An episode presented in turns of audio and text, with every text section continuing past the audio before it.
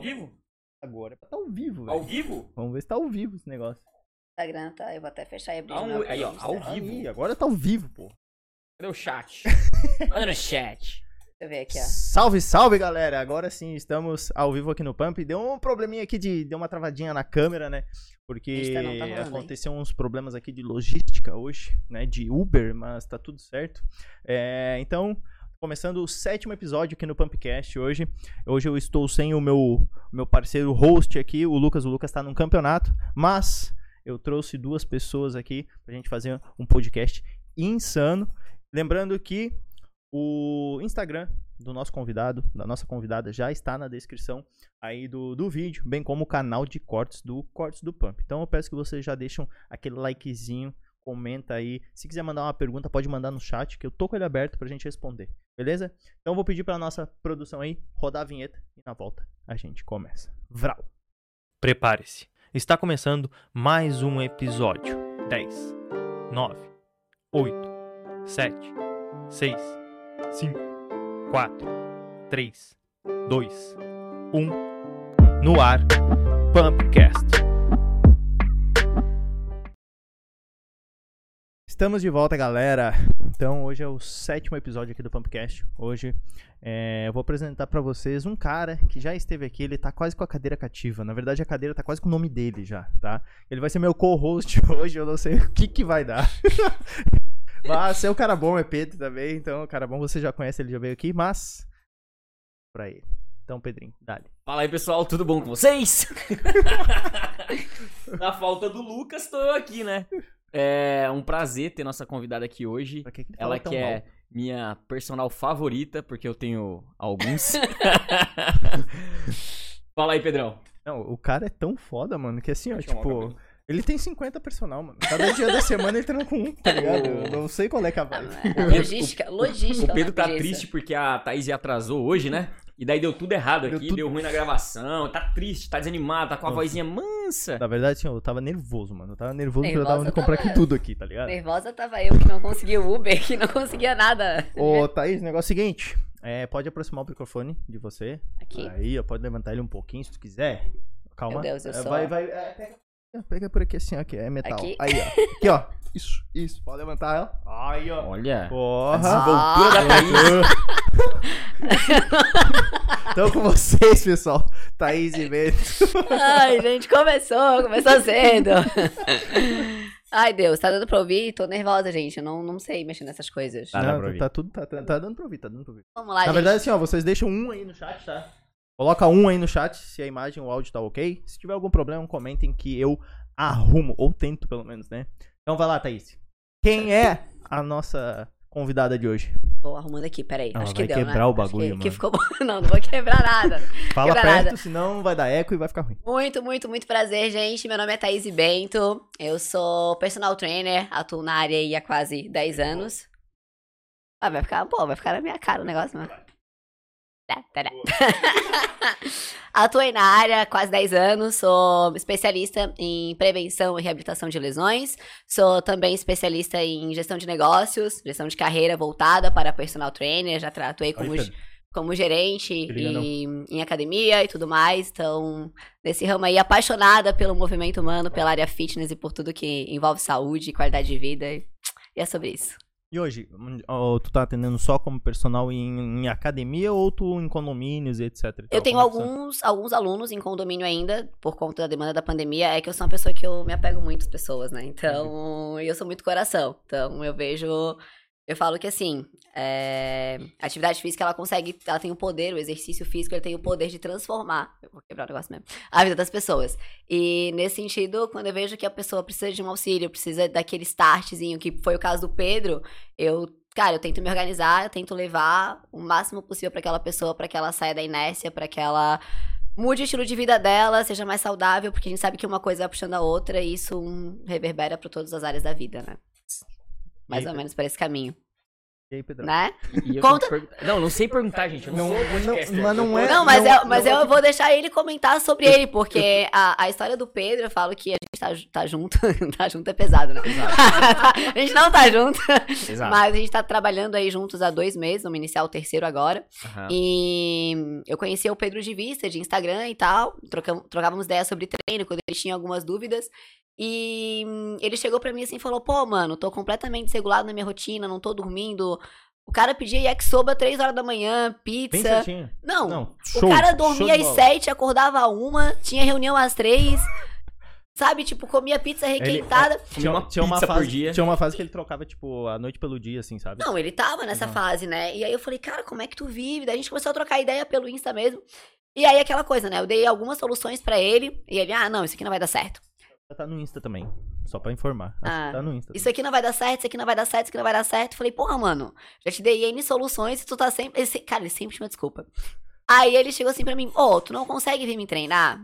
Mano, ele mora... Eu não sei, não sei todo mundo é de Floripa ou não, mas eu moro na ilha e ele mora perto do shopping Itaguaçu. Uhum. Dá quinze minutinhos de moto, dez minutinhos de moto, dependendo do, do trânsito. Pode tirar eu... o microfone um pouquinho mais pertinho. Aí eu falei, assim, tá bom? Uhum. Aí eu falei pra ele assim, cara, na agenda que eu tenho hoje é inviável e tal... Daí ele, pô, mas se não tiver um estímulo, não sei o que, eu não vou conseguir treinar, e nananã, e nananã. Eu assim, tá, vamos treinar um mês. Só pra dar aquele start. Não, e detalhe, em casa ainda, pra não é, precisar sair de casa. Não, não é. Sair de casa. Cara, Meu daí a gente sentou, a gente sentou, organizou toda a rotina dele, e falou assim, ó, cara, o que te falta é, é só tu descer, fazer teu cardio, fazer isso aqui. Rotina. Rotina. É rotina. Quando ele foi no Nutri, o Nutri dele me mandou uma mensagem apavorado. o, que que a gente, o que que a gente vai fazer com o Pedro? O Thiago. Ah, eu já ia perguntar quem é teu Nutri. Thiago, Thiago, Thiago Reis. Daí eu peguei e falei assim pra ele, ó, calma. Calma que eu confio no potencial dele, ele vai tomar rumo na vida. Mas, aí... Thaís, só tu confiava no meu potencial, né? Ah, mas alguém tem que confiar, né?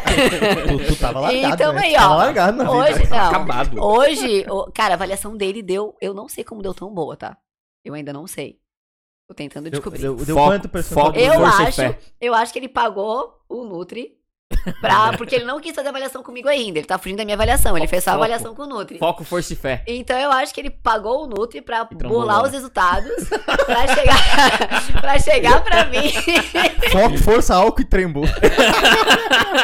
Pra chegar pra mim com, com um resultado bom na avaliação. Entendi. pra, pra me convencer. Mas ele tá voando, assim, tá não, treinando. Só, só pra constar, assim, né? Que ele chegou aqui com uma garrafinha de whey. E eu achei, porra, o cara é exemplo, né? Vem pro Pumpcast, que é um negócio meio de treino, né? Tá. Aí, junto com a, com a shakerinha assim, né? Shakerinha embaixo do braço aqui. Aí, mocosado, só a tampinha. Eu disse, que porra é essa, mano? Aí ele tirou o tanquerai ali, ó. Era... Aí eu disse, tá, isso é pra depois? Não, tá misturando whey. Mentira, que a gente sabe que a nossa, nossa convidada, ela, ela gosta um pouquinho de... Eu gosto de gin, não nego. Aí eu trouxe pra ela... Esponjinha. Vou levar, sabia que ela ia amar. Vou levar a garrafa. Meu não, mas Deus. eu tô tomando, eu tô tomando esponjinha, café. Esponjinha. Esponjinha. Tô tomando esponjinha. café. Uhum. Café. Ainda bem que o podcast dura uma hora e meia, né? É. Meu Deus do céu. Só disso vai ganhar. Não, a gente vai treinar a perna depois. A gente vai treinar a, a gente vai treinar vai, a perna vai, depois. Vai. Eu tenho uma mania de prometer as coisas, cara. Tibira, tenho áudios comprovando que você falou que duvidou e a gente vai treinar a perna depois. Vou treinar Tem a perna leg... depois aqui com a, com a Thaís. Leg day. Boa sorte, tio, boa sorte. Vamos que vamos. Vamos, vamos. Tá. Vai lá, pergunta lá. Não. Eu, eu, não sou, eu não sou podcaster, entendeu? Eu não sei fazer não, cara, perguntas. Tu pode só me acompanhar. Ai, gente, olha. O Pedro, o Pedro de cá, eu tenho que... É o podcast dos Pedrinhos, não é? Pedrinhos. Tipo, é, uhum. é o Pedro e o Pedrinho, vou, pra, pra me situar, né? O Pedro sabe fazer pergunta. Aqui vai ser só olhar pra cara do outro e ficar rindo. Porque a gente... tá, tá bom, tá bom? Pelo menos contrário. A gente faz o tempo todo. Se, se ela tivesse chegado um pouquinho mais cedo, dava pra elaborar Ca- as perguntas. Cara, ele, porra, ainda, ele ainda tá nessa. Ele tá ele nessa. Não, ele não, não mudou ainda. Ele tá nessa. Ele vai pedir pra eu trocar horário de treino essa semana. Se fudeu. Oi? Vai pedir pra trocar horário de treino essa semana. Conversa com o meu Uber que ele troca o horário pra gente. Ah, claro, claro. Caralho, a menina tem Uber, certo. mano. Porra, motorista na próxima, na próxima vem de moto, prometo. Ah, e, e, e por que que tu foi pro digital? Não. É, Pô, pergunta tu, pra ela. É, mano, meu pergunta. Deus, tu já atravessou assim, assim ó. Não, mas ah, acho pode. Que a gente não pode começar como eu tava no Porra, presencial. Não pode. A gente não pode é. ir por etapas. Não. Tu já falou do presencial. Não, calma, tá, não. tá muito seco. Não, calma, ah. calma, Maria. Meu Deus, cara. Ai, não dá. Um podcast podcast virado em cortes, tá ligado? É. Corta, não, corta essa parte. Tá, não, mas aí, bom, já que o Pedro, né? Já... Ah, tá, eu tava fudido, tava todo ferrado, tava lá comendo uma pizza por dia, comia metade de noite, a outra metade de manhã, yakisoba, é, tudo que, que é gostoso e que não pode mais.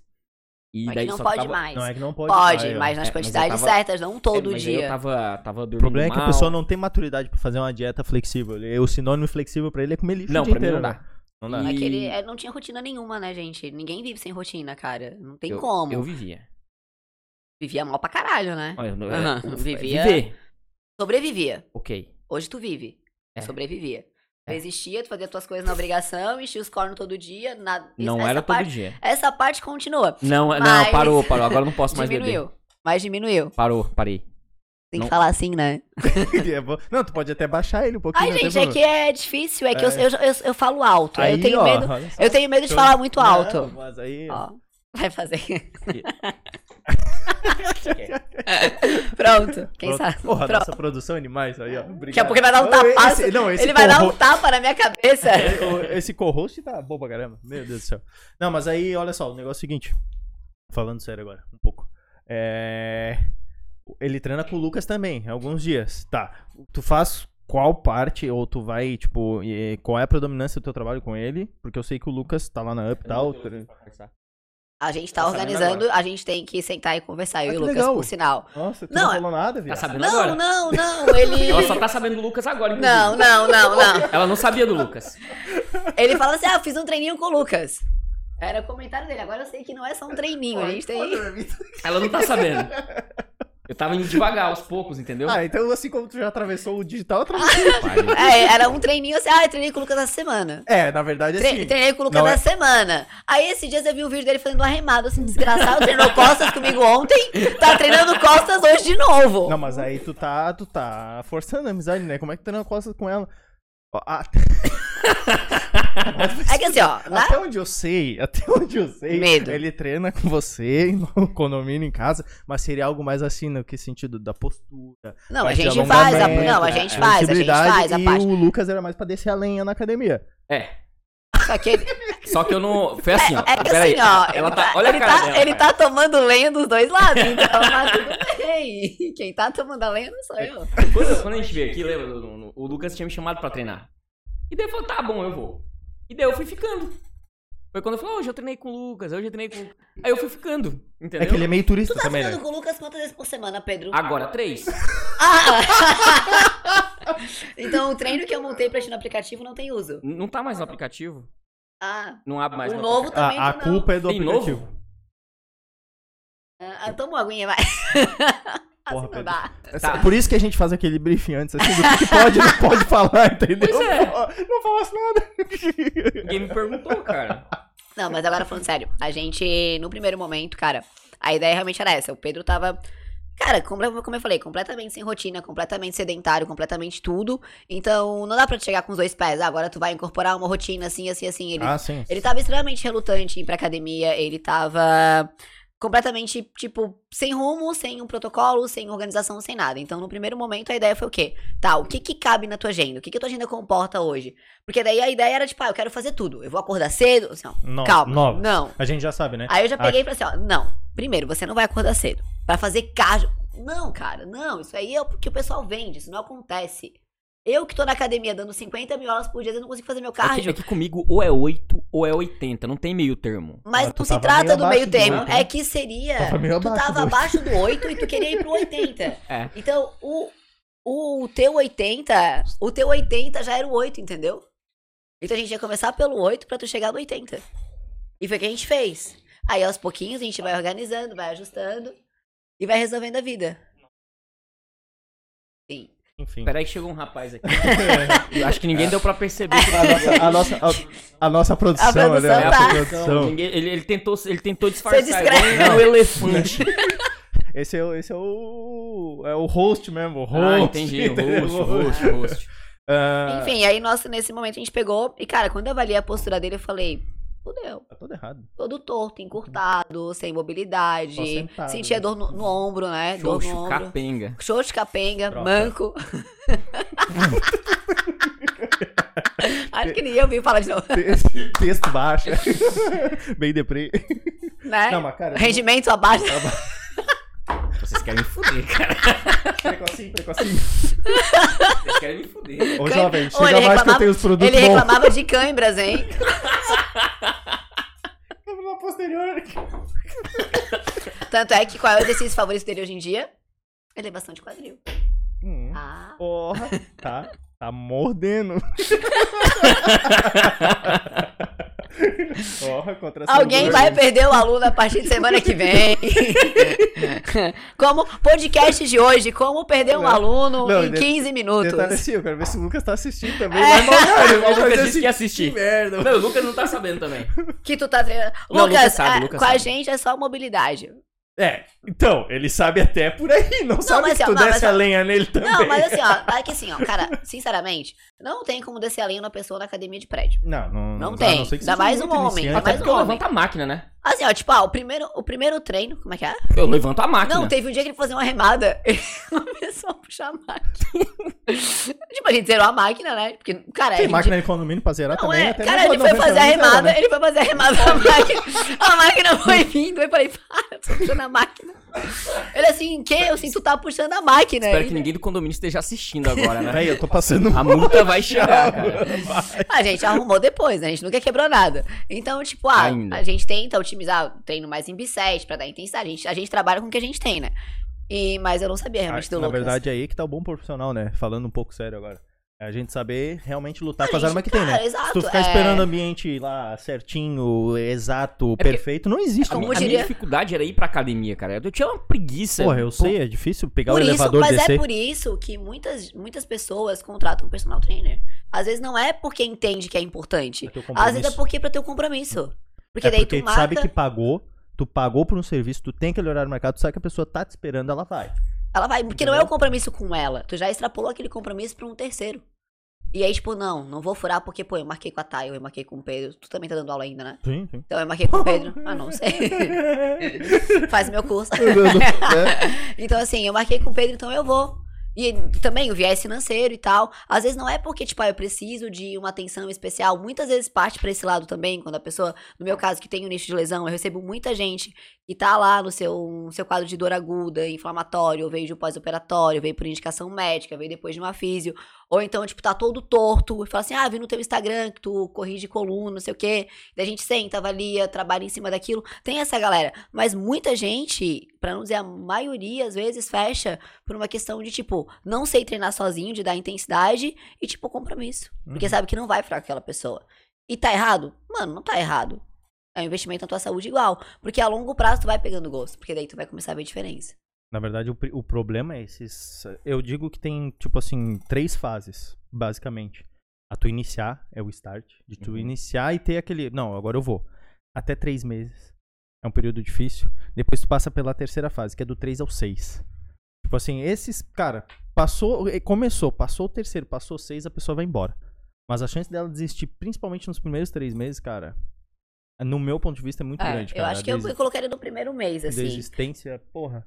Eu colocaria no primeiro mês, porque quando a pessoa já fecha o terceiro mês, ela já viu muita evolução externa. Então o segredo é pagar o personal três meses adiantado, é isso? É isso que você tá falando? Isso é uma tática de preferência até um ano. É verdade? Isso é uma tática que tem no meu curso, hein? Ah, ah daqui a pouco ela vai falar do curso dela, hein? Tem isso aí também, porque eu não posso perguntar agora. Não, tem que esperar. Tem que ter roteiro. Tem todo o roteiro. Tem a pauta, né, mano? Ah, sim, claro. Vamos seguir. A pauta tá aqui, ó. Ah, tá, claro. A pauta é que só o Pedro sabe. A gente, a gente dá o jeito. A gente acompanha.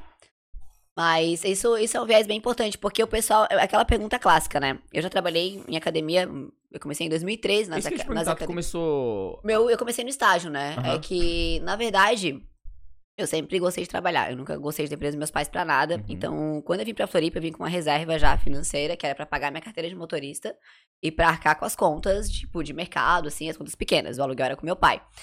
Só que chegou a hora que o dinheiro acaba, né? Então, foi até engraçada a minha história, porque eu entrei numa academia, eu não vou citar nomes porque pode dar um problema depois. Onde porque fica uma academia? Menina, fica em Floripa, tá Aonde? Bom. Perto de onde? Não te interessa. Não, assim, mais ou menos. Centro. Centro, Bom. Ali no centro. Que cor que é a academia? Ai, ai, Pedro, não. Ai, tu se passa, né? Tu se passa, Pedro, né? Pedro, eu vou mutar teu microfone. É, se passa, mas tudo bem. A gente precisa saber. Enfim, e aí a menina era da U F S C, Hoje a gente é super, super amiga, assim, ela não tá mais no Brasil, ela tá fora, ela me indica vários alunos que eram alunos dela. Quando ela foi pra fora, todos os alunos dela passaram a ser meus alunos de consultoria, porque foi no cenário meio que pós-pandemia, tava aquela, aquele tumulto de treino, não treino, enfim. E ela tinha conseguido uma vaga na Face Sports, ela precisava liberar a vaga dela na academia e precisava de alguém que fosse mulher. Eu querendo um emprego, olha assim, mano, eu não sei nada de academia, mas eu aprendo. Tá, eu vou falar pro dono da academia que tu sabe. Já trabalhou. Ó treta, ó treta. treta. O máximo que eu cheguei perto da academia foi, sei lá, com doze, treze anos, pra cuidar um pouquinho do meu quadril, que eu fiquei, tipo, dois meses e fui embora porque não tinha nem ideia na cabeça. Enfim, era longe, etcétera. E aí eu falei, mano, beleza. Nisso eu conheci o, o Japa, que foi meu colega de faculdade e tal, e hoje ele faz mestrado, doutorado, enfim. Ele me ensinou, tipo, o, o, o básico ali, porque pra mim barra era pra peito. Porque barra, o peito que ia na barra. Entendi, entendi. Então era, tava, olha... Tava, tava não, olha a mentalidade. Tava no caminho. Barra, ah, aí ele assim, não, tá, e barra é pra costas. Eu falei, mas por que pra costas? Eu, minha pergunta assim, mas por que pra costas é o peito que vai na barra? Aí ele sabe, ah, porque tu puxa, daí todo aquela, aquele paranauê. Então eu fiquei um mês nessa academia, e aí surgiu a vaga na Corpo de Saúde, que era do lado da minha casa. Só que, pô, em um mês, tu indo todo dia pro lugar, tu já cria vínculo, né? Uhum. E eu amo ter raízes, assim, eu sou muito... Muito, tipo, ah, adoro conhecer pessoas, adoro me sentir pertencente. E eu não queria mais sair dessa academia, dessa primeira academia. Eu falei, cara, o salário é maior, eram cem reais a mais na época, é do lado da minha casa, não vou pegar ônibus.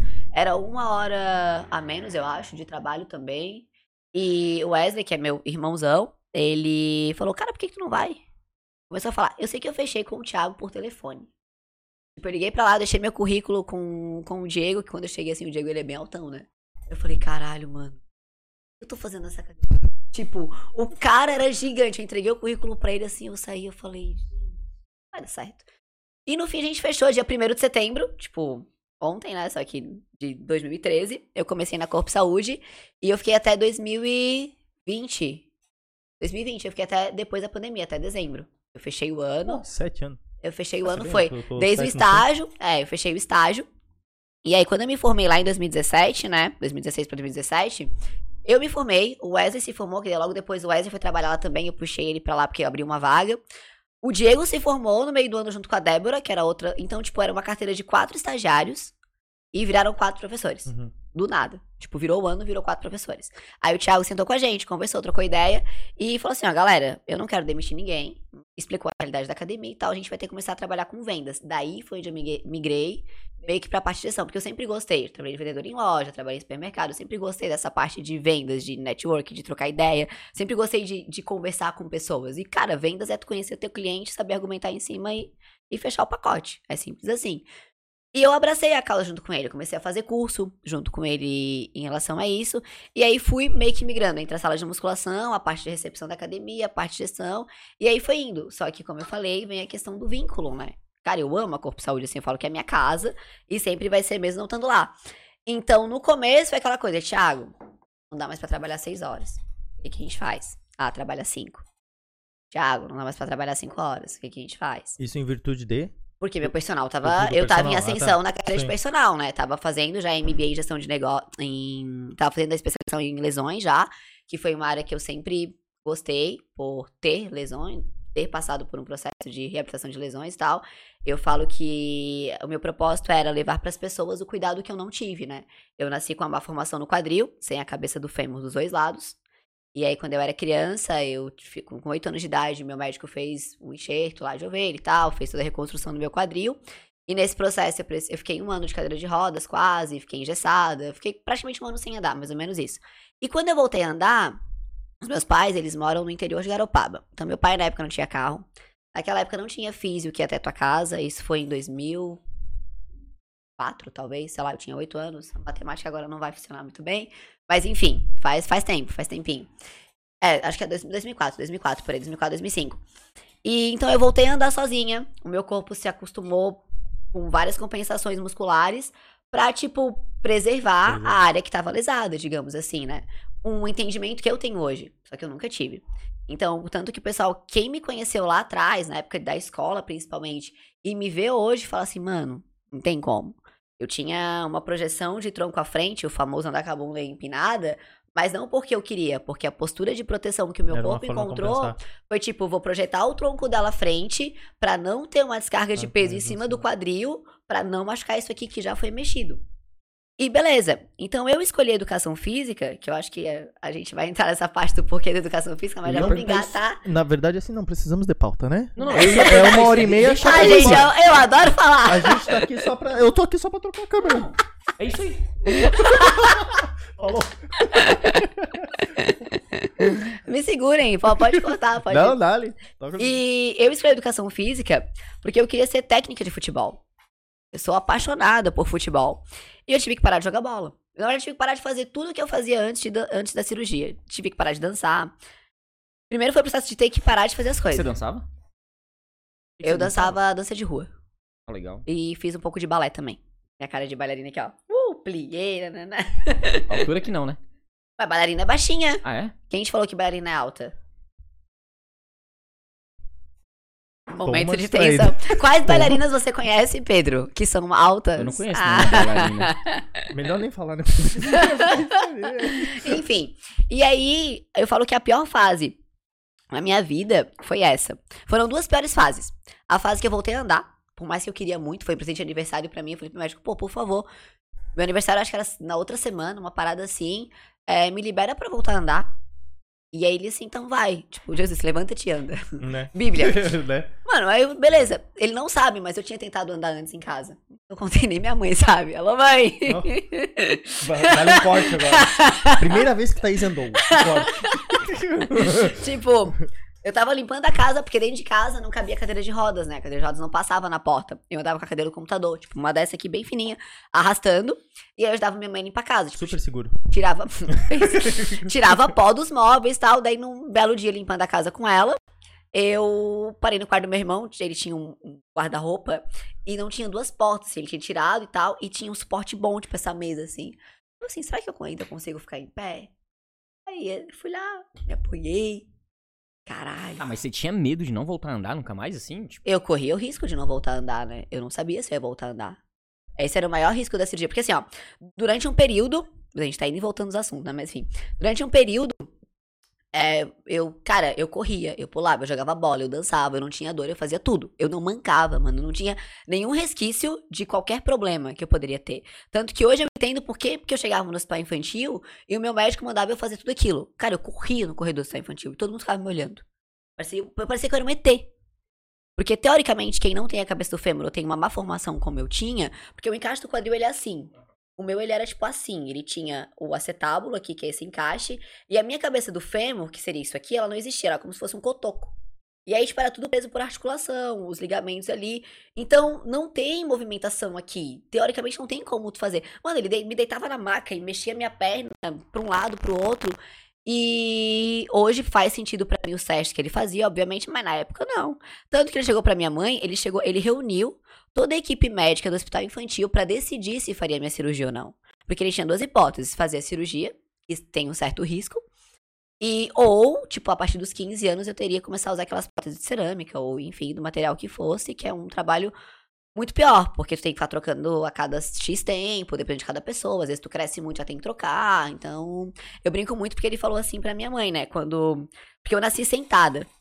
Então, quando eu nasci, eu já tinha o problema. Só que ninguém sabia o que que era. Tu é um bebê, muitos nascem sentados. Às vezes é só uma displasia, que é um desencaixe ali no quadril, que automaticamente tu cresce, já dá uma encaixadinha.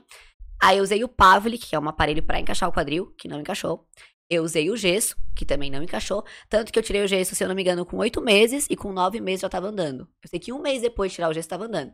E aí ele falou pra minha mãe, ó, mãezinha, faltou um pedacinho pro quadril da Thaís encaixar, mas não se preocupa. Ela vai crescer e o quadril dela vai encaixar. E eu falo que ele errou nas duas coisas. Porque eu não cresci.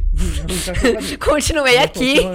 Eu não cresci. Eu pego no pé dele até hoje, por isso. Chamei ele de tio Fábio. Eu falei assim, ó, eu não cresci, o meu quadril não encaixou. E aí, com oito anos de idade, ele chegou pra minha mãe numa nova consulta. E eu lembro mais ou menos que, na verdade, nem era minha mãe que tava comigo, era minha tia. Minha mãe tinha ido fazer algum exame, alguma coisa assim. E a minha tia que me acompanhou na consulta. Ele nem reconheceu a diferença. E elas são completamente diferentes. Mãezinha, assim, assim, assim, assim, nananã. Mas eu não vou tomar essa decisão sozinha, eu vou reunir minha equipe médica. E daí, em novembro, ele ligou pra minha mãe e falou, ó, fiz a reunião com a minha equipe médica, a gente decidiu que vai fazer a cirurgia Thaís, vai ser em dezembro, assim, assim, assim. Eu tava trocando de escola na época, eu tava na, quarta, na terceira série, indo pra quarta. E a quarta série trocava, de não de cidade, né, trocava de, de bairro. E ia ter peça de teatro, eu ia participar, eu ia ser Maria, gente. Perdi a chance de ser Maria uma vez na vida, não deu, não foi meu momento.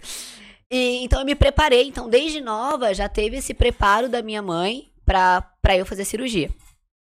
E aí fiz a cirurgia lá do quadril e tal, daí fui todo aquele processo de cadeira de rodas, um tempo sem andar. A minha quarta série, metade da quarta série, foi indo de cadeira de rodas. Eu lembro que a gente fazia racha com cadeira de rodas na época da... Meu Deus, que no meio do, do corredor. Né? Quem, quem nunca fez um racha de cadeira ah, de rodas? Não, e a, a de diretora, carrinho supermercado? A diretora, é, é tipo isso, tipo carrinho isso. Carrinho supermercado, que... soltar na lomba assim, sem freio, sem nada, mano. Lá embaixo tinha um carro. Corredorzão. Ah. A gente fazia duas coisas, né? Ou eu tava na cadeira e o pessoal me jogava. E que aí quem tava na outra ponta recebia, virava e jogava de novo. Eu adorava. Engraçadinho de criança. É, é jogar a Thaís pra um lado pro outro. Nossa, vai, Thaís. Esse vídeo vai ser cancelado, cara. A diretora sofria. Ou eu saía da cadeira de rodas, sentava na cadeirinha normal da escola, assim, e o pessoal ficava usando minha cadeira. Nesses momentos ela vinha. Quando era eu que tava sendo jogada, ah, tá um lado certo. E pro outro. Tá tranquilo. Ela, porque ela sabia que eu gostava. E, e aí no final do ano, eu tava já andando, né, bem no finalzinho da quarta série, assim, e tanto que o discurso do ProErd eu fiz, me fizeram ir a pé, tipo, ah, não, você não vai chegar, vai, vai em pé, daí, tipo, toda arrasta fundo, toda torta, assim, foi, foi complicado. E como eu falei anteriormente, eu voltei a andar por conta própria, minha família se apavorou, meus tios, o que tu fez com a tua filha? Falando pra minha mãe, né, tua filha era perfeita, olha como ela tá agora, nanã, porque não tinha esse entendimento, e, porra... Tem como, assim, ela fez o que o médico falou, ela confiou na opinião dele e eu dou graças a Deus por isso, porque eu não sei como eu estaria hoje se não fosse, isso. Não fosse isso. E nesse sentido, largando a dança, largando tudo, eu tive que largar também o futebol. Não que eu fosse boa, né, mas eu gostava de jogar. E aí, eu decidi que eu iria ser técnica de futebol. Meu pai, ele era presidente de um time, ele é ainda, né, que é o Costeiro lá de Garopaba. Então, eu sempre, eu fui criada nesse meio, eu sempre gostei, sempre tava junto com ele nos jogos. É, sempre tava com o pessoal lá, enfim. E daí eu falei, cara, já que eu não posso mais jogar bola, eu vou ser técnica. E aí eu peguei e vi o que, que eu precisava fazer pra ser técnica. Porque não era, não era jogadora, não tinha nenhum conhecido no meio. E aí foi onde eu descobri educação física. Não, eu tenho que fazer educação física. Aí depois, eu tinha minha vida traçada até dois mil e trinta e quatro. Eu tenho esse papel até hoje. Então eu, eu brinco que foi meu primeiro planejamento estratégico sem saber que eu estava fazendo um. Em dois mil e treze, isso. Em dois mil e treze, não. Quando eu tinha treze anos, isso. Eu ia fazer educação física. Aí depois eu ia fazer a B T F, que é a Associação Brasileira de Técnicos de Futebol. Eu iria para Portugal. Eu iria passar dois anos em Portugal estudando futebol. Eu iria voltar para o Brasil. Ia fazer mais alguma coisa que eu não lembro o que é agora. Eu iria fazer um estágio no Havaí, que é o meu time. E eu iria depois estar na seleção brasileira. dois mil e trinta e quatro é a Copa do Mundo. Tá lá nesse papel. E tá no papel. Esse papel até hoje. E aí, tipo, fui pra educação física. Só que chegou na educação física, é... o primeiro estágio que a gente consegue hum. é em academia. Sempre. Tem. É.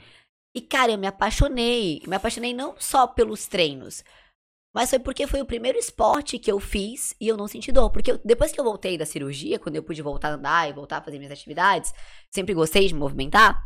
Tudo que eu fiz, eu tive dor.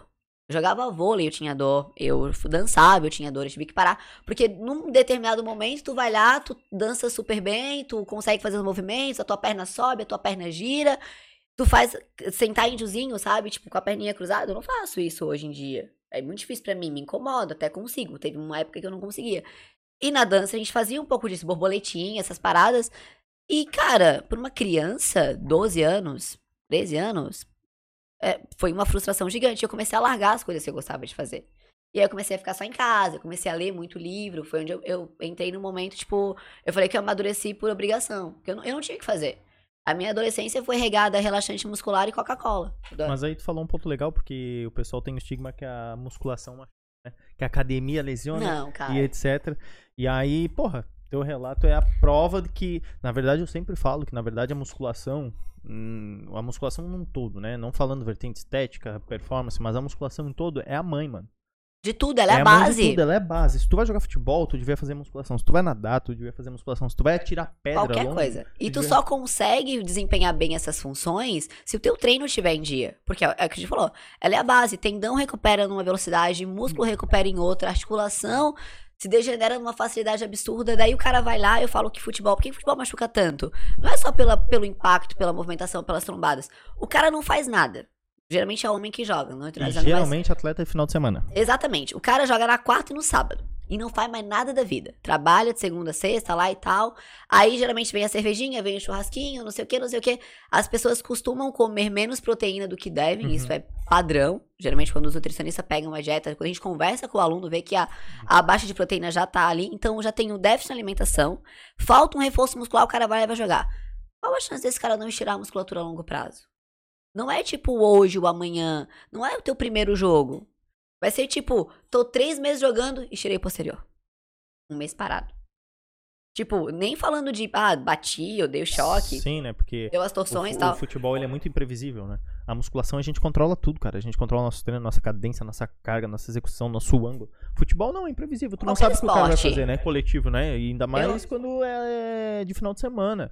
E tipo, pô, o cara vai lá e vai machucando. Porque como a Thaís falou... músculo é muito mais irrigado, tem muito mais aporte Sim. sanguíneo, nutrientes, se recupera muito rápido. Cara, tecido conjuntivo, que é ligamentar, tendão, velho, demora Dependendo muito, do treino, leva muito. mais de setenta e duas horas pra tu recuperar um tendão pós-treino. E aí, tipo, às vezes o cara tá lá lesionando, lesionando, mas a musculatura recupera. Mas aquele tendão, aquele ligamento, não tá voltando ao, entre aspas, original. Esses Ele tá dias... machucando. E aí chega uma hora e... Esses dias na Iron teve uma menina que rompeu o L C A na extensora. Na extensora? É, L C A, ligamento, cruzado ligamento cruzado. lateral cruzado anterior do joelho. Ah, tá. Ela rompeu na extensora, do nada. Uma lesão do mais, nada. uma das mais comuns no futebol. Uma das mais comuns, é. L C A e, L, e L C P. L C P. É posterior. Eu comecei a treinar porque eu sentia dores nas costas. Eu trabalhava, trabalho, ainda hoje não trabalho mais, mas eu trabalhava quinze, dezesseis horas por dia. Eu sentia muitas dores nas costas, muitas dores nas costas. E daí eu comecei a treinar. Desde então nunca mais senti. Também só sentado, sentado e começa a ter a postura glútea. Aí, aí vem encurtado. a... Vem, hum. vem, a, vem a personal reabilitadora aqui, né? né? Bem o que tu falou. Postura sentada.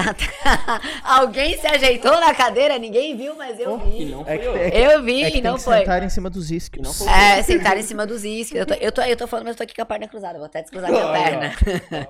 Nossa. Aí, mano, tá parecendo que tá com uma vassoura no... Aqui retinho aqui, ó. Ai, gente, mas a postura sentada é que hoje em dia a maioria dos trabalhos são sentados. Então o que que acontece? É uma postura cifótica, né? é, é, é o sentado e o computador, né? Aqui com o computador. Todo mundo sabe que tem que estar na linha do olho. Ninguém coloca. Aí já fica assim. Pedro já é um exemplo, ó. Bem na Te- linha do telefone. olho. Telefone. Telefone no dia a dia. Então, o que acontece? Tu entra numa postura cifótica, os teus ombros vêm pra frente, encurta a peitoral, a escápula sai completamente do plano. Tecladinho, mal. Não, então, fora, fora toda a junção ah, aqui. Fora, tipo, às vezes uma possível lé. Uhum. Lesão por esforço repetitivo, pra quem não sabe, de ficar digitando. Que daí começa a doer punho, começa a doer mão, dedo, enfim. Aí tu tá assim. Fora isso, tua coluna tá fora do eixo. Geralmente o joelhinho tá lá pra dentro, a perninha, o pezinho tá pra fora lá, balançando às vezes na cadeira, enfim. Às vezes sentado em cima da perna. Né? Às vezes tá em cima da perna. Uhum. Gente, o que eu pego... Eu sentava em cima da perna. O que eu pego de gente que tá com o quadril assim, uhum. um lá em cima e outro lá embaixo, simplesmente porque trabalha com a perna cruzada, vocês não têm noção. Eu só trabalho sentado em cima de uma perna. Eu... Ah, é? Aí e vou... quando é que tu ia me contar isso? Tô contando agora? Ah, dois meses depois, quase três. Vamos ter uma D R aqui agora. Calma lá, calma lá, calma lá. Tudo que tu falar aqui é. vai, vai ser usado, vai ser contra, usado você contra você na hora do treino. treino. Não, mas isso eu perguntei pra ele no primeiro treino, porque o Pedro foi um. Como é que tu alonga no espaldar? Não abre mais um lado do que o outro no espaldar. Sim, sim, sim. Abertura. E daí, gente, o que a gente tem que fazer? Aí é onde entra, não só... É que eu falo que, o peço, é que, eu falo que não existe um método, né? O pessoal fala muito assim, ah, então vai pro Pilates, médico, né? Três sessões de pilates. Uhum. Três é sessão de físio. Isso aqui é hidroginástica. Cara, ó, n- não contra, gente, não é nada contra a hidroginástica. Todo esporte é válido. Tu vive na água, tu vive na terra. Mano, a gente vive na terra. Por que diabos tu vai fortalecer o teu corpo na água se tu vive na terra? Ai, mas eu não gosto de musculação. Dane-se. Tem você fazer? tem que fazer musculação. Não é criança que Prima, Exatamente, ideia? Você é adulto. Se você precisa de um fortalecimento, se você tem dor, se você tem que corrigir a sua postura, tu vai fazer e ponto final. Quantas pessoas vão todo dia trabalhar sem vontade de trabalhar? mas tu não vai? Então, o treino, a parte que é importante pro teu corpo, é a mesma coisa. Ou tu prefere envelhecer com dor, perder qualidade de vida, entrar no modo Pedro que sobrevive e não vive. Gente, só quem já passou por um episódio de dor aguda sabe o quanto é difícil, o quanto é complicado tu querer, às vezes, sentar no chão pra brincar com teu filho e tu não conseguir. Eu, não Eu me uso como exemplo, cara, era a pior sensação do mundo. Eu queria fazer educação física na escola e eu não podia. Porque eu jogava handebol e eu saía com dor na perna. O primeiro tombo que eu caí na escola, eu fui parar no posto de saúde, porque eu achei que eu tinha tirado meu quadril do lugar. Então, tipo, são várias coisas que acontecem e tu vai criando bloqueios psicológicos em relação a ah, isso, sim, é tu, normal. Na verdade, tu vai causando uma coisa chamada cinesiofobia, né? Sim, exatamente. Tu, cara, eu tenho inú... eu tenho, eu sou, eu sou da área, eu, eu sou professora. Tem inúmeros movimentos que, tipo, os meus alunos fazem, que eu sei ensinar, obviamente, mas eu mostro rapidinho. Porque eu sei que eu tenho, eu tenho... Eu sei que é medo de fazer. Eu vou saber fazer e tal. E até destravar quando eu fui pro crossfit. Quem disse que eu uso a porcaria do quadril pra fazer os momentos crossfit? Uhum. Mas, tipo, as puxadas, os jerks, o negócio todo. Cara, power clean, eu não saio um power clean. Tipo, eu vou no rosca direta invertida aqui. Eu não quero nem saber. Aí o pessoal olha assim pra mim. Tá usando só bíceps? Eu assim, cara, fala com o meu quadril. Aqui entende, o quadril não obedece. É. Tanto que a primeira vez que consegui usar o quadril, tipo, cara, foi uma felicidade absurda. Foi fazendo um trabalho até com um personal trainer, que foi o Wilker, é, depois de um certo processo, porque eu sabia que era medo. E, cara, quando tu vence esse medo, é, é fantástico. Por isso que eu falei, quando eu fui, quando eu descobri que eu podia, que eu fui pra academia, e mesmo treinando errado, lá no início, fazendo um monte de cagada, é, o meu quadril parou de doer. A minha última crise de dor de eu tomar injeção foi em dois mil e quatorze. Eu não sei o que é ter dor no quadril, assim, tipo, ah, uma dorzinha, outra de vez em quando. Eu já sei cuidar, eu já sei assim, ó, pô, isso aqui foi disso aqui, eu forcei, beleza. Eu já sei o limite que eu posso ir. Eu já sei até onde a minha postura vai evoluir, até quando eu posso ir, até quando eu vou voltar. Eu já conheço meu corpo. Então eu sei, ó, vou fazer isso aqui porque eu quero testar, mas eu sei que amanhã talvez doa. Então eu já sei que vai doer. Mas a crise de dor, assim, foi em dois mil e quatorze, que eu fiquei sem andar, eu tive que tomar injeção, não sei o quê. E eu já, já treinava, né? Foi por um treino errado, foi por, um, por uma parada assim. E mesmo naquela época, no início, treinando errado, eu tive uma evolução gigante. A minha perna parou de doer, meu quadril parou de doer e foi, tipo, uma crescente. Eu falei, pô, é isso. E aí, o que aconteceu? A galera que chegava na academia com dor, tinha, eu, eu gerava uma empatia com aquilo, porque eu entendia, entendi, a né? dor. Na verdade, é que aí tu acaba conectando com a pessoa, né? Claro. Tu conta a tua história, conectou e deu. A pessoa já, já te contratou na hora. Sim, mas é exatamente isso, porque isso que eu era estagiária ainda na época. Porque é aquilo que eu falei, a dor, ela vai além da parte física, da parte fisiológica.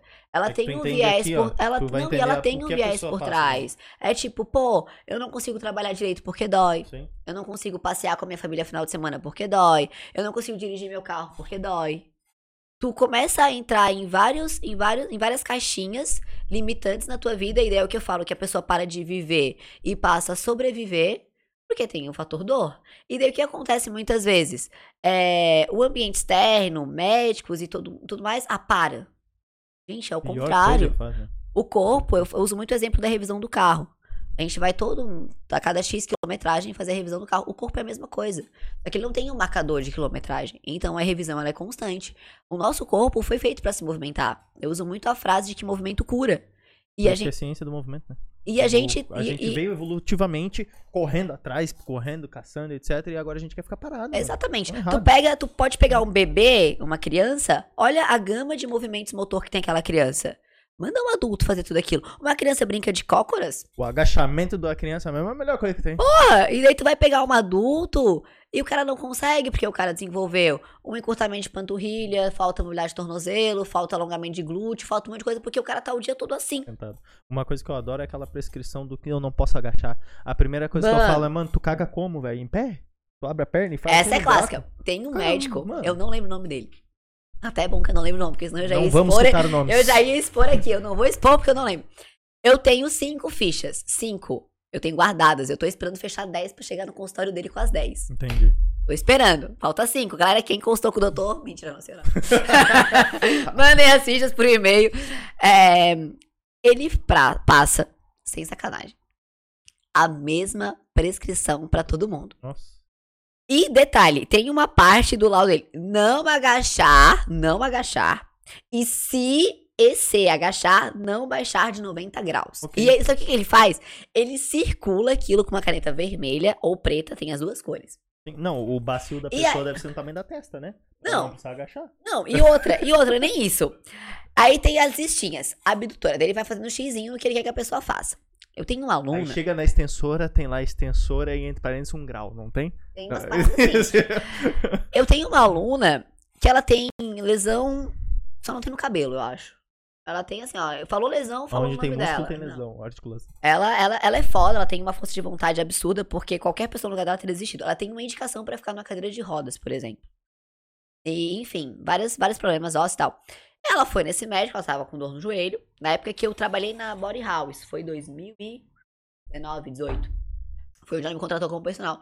Ele simplesmente esqueceu que existia uma pessoa naquele corpo, que ela tinha uma deficiência gigante de, de parte óssea, que ela tinha uma lesão extrema em sacro.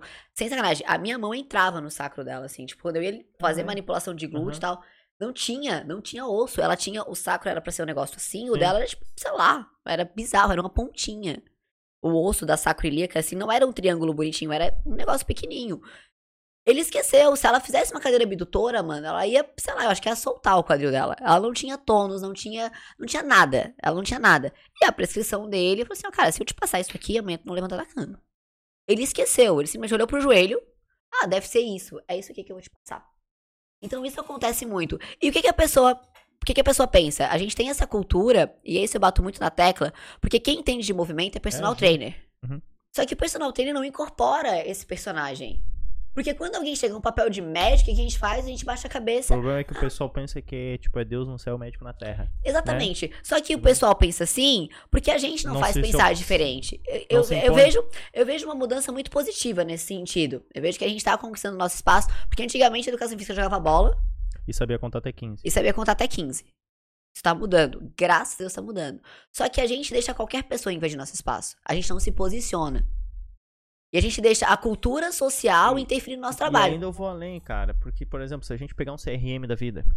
Cara, é todo mundo unido. Os médicos são unidos. O médico faz uma cagada, velho. Tipo, no bom sentido. Eles vão dar um jeito de aquilo não aparecer. O C R E F, os personal, não. Se a, o Pedro vai lá, faz uma cagada, a Thaís vê... Cara, a Thaís, a Thaís vai botar questão. O Pedro na mídia, entendeu? Ele faz se questão eu vi, de expor. Se fez uma coisa errada, cara, eu vou filmar e vou postar pra te Mas filmar, sabe entendeu? Por que que isso acontece? Isso, isso eu aprendi é, durante a minha pós. Quando a gente trabalha com lesão, eu aprendi que não existe movimento errado. Até meio maluco fala isso. Aí quando eu converso eu com algumas pessoas... Eu falo exatamente isso, meus alunos. Pra eu dizer que tem algo errado dentro da musculação, cara, tem que ser algo muito... Muito ah, bizarro. Muito, muito bizarro. Tipo assim, tu tá treinando peito e tá sentindo a panturrilha. Calma, alguma coisa... Alguma coisa não tá batendo. Mas pra dizer que tá errado, é porque a Thaís já falou, são padrões diferentes, são pessoas diferentes. Talvez o jeito que tu faz não é o jeito que eu faço. Ah, por isso que outro dia eu peguei o Pedro na, na máquina... Não, não pegou nada. Ele tava deitado, era uma, uma máquina de, de fazer remada aqui assim, sabe? Mais em cima. Ah. Ele tava deitado assim... Fazendo leg de ladinho, leg de ladinho. Que isso, cara? ah, lembrei, lembrei, lembrei. Tá, tava certo. Mas é porque... Só que assim, a gente entra naquela questão. Não é uma execução padrão, não. O pessoal vai dizer, porra, o cara tá fazendo aquela bizarrice. Mas eu treino há mais de dez anos. Eu tô nisso há mais de dez anos. Eu tenho uma consciência pra fazer aquilo ali. É uma coisa que eu não vou fazer que o meu aluno tá iniciando, entendeu? Isso Mas é um... eu tinha um porquê de fazer Exato. Aquilo ali. Mas peraí, eu queria, o ponto eu queria, é esse. Calma, eu queria voltar lá no agachamento, que, que, eu, que eu quero que tu conclua isso, porque eu ainda não entendi o lance do agachamento. O corpo foi feito pra agachar e etc, etcétera. Volta lá. O que que tu não... O Quanto, que que... Do médico, antes do médico que tu tava falando. Não, o médico pegou ah, e coloca que não, não, não é pra agachar. Tipo, circula lá, noventa graus e tal. Primeira coisa realmente que eu falo... Pega o baile. Meu Deus. pra aquele aluno... temos, temos visita, temos visita... Produção, produção. Não, não, não apaga, livre, não, não apaga, apaga, a gente pode... tá ao vivo, olha só, se tu apagar a luz vai ficar tudo escuro. Não, pode deixar que depois eu fecho. É... é, esse... é o que o Pedro falou. Tu vai oh, dirigir... Tu... Ai, tu, se tu tá me perguntando, sobrou quantos Pedros na sala? Respeita a minha história, mano. Tem dois Pedros aqui, um me fez a pergunta, qual o Pedro falou?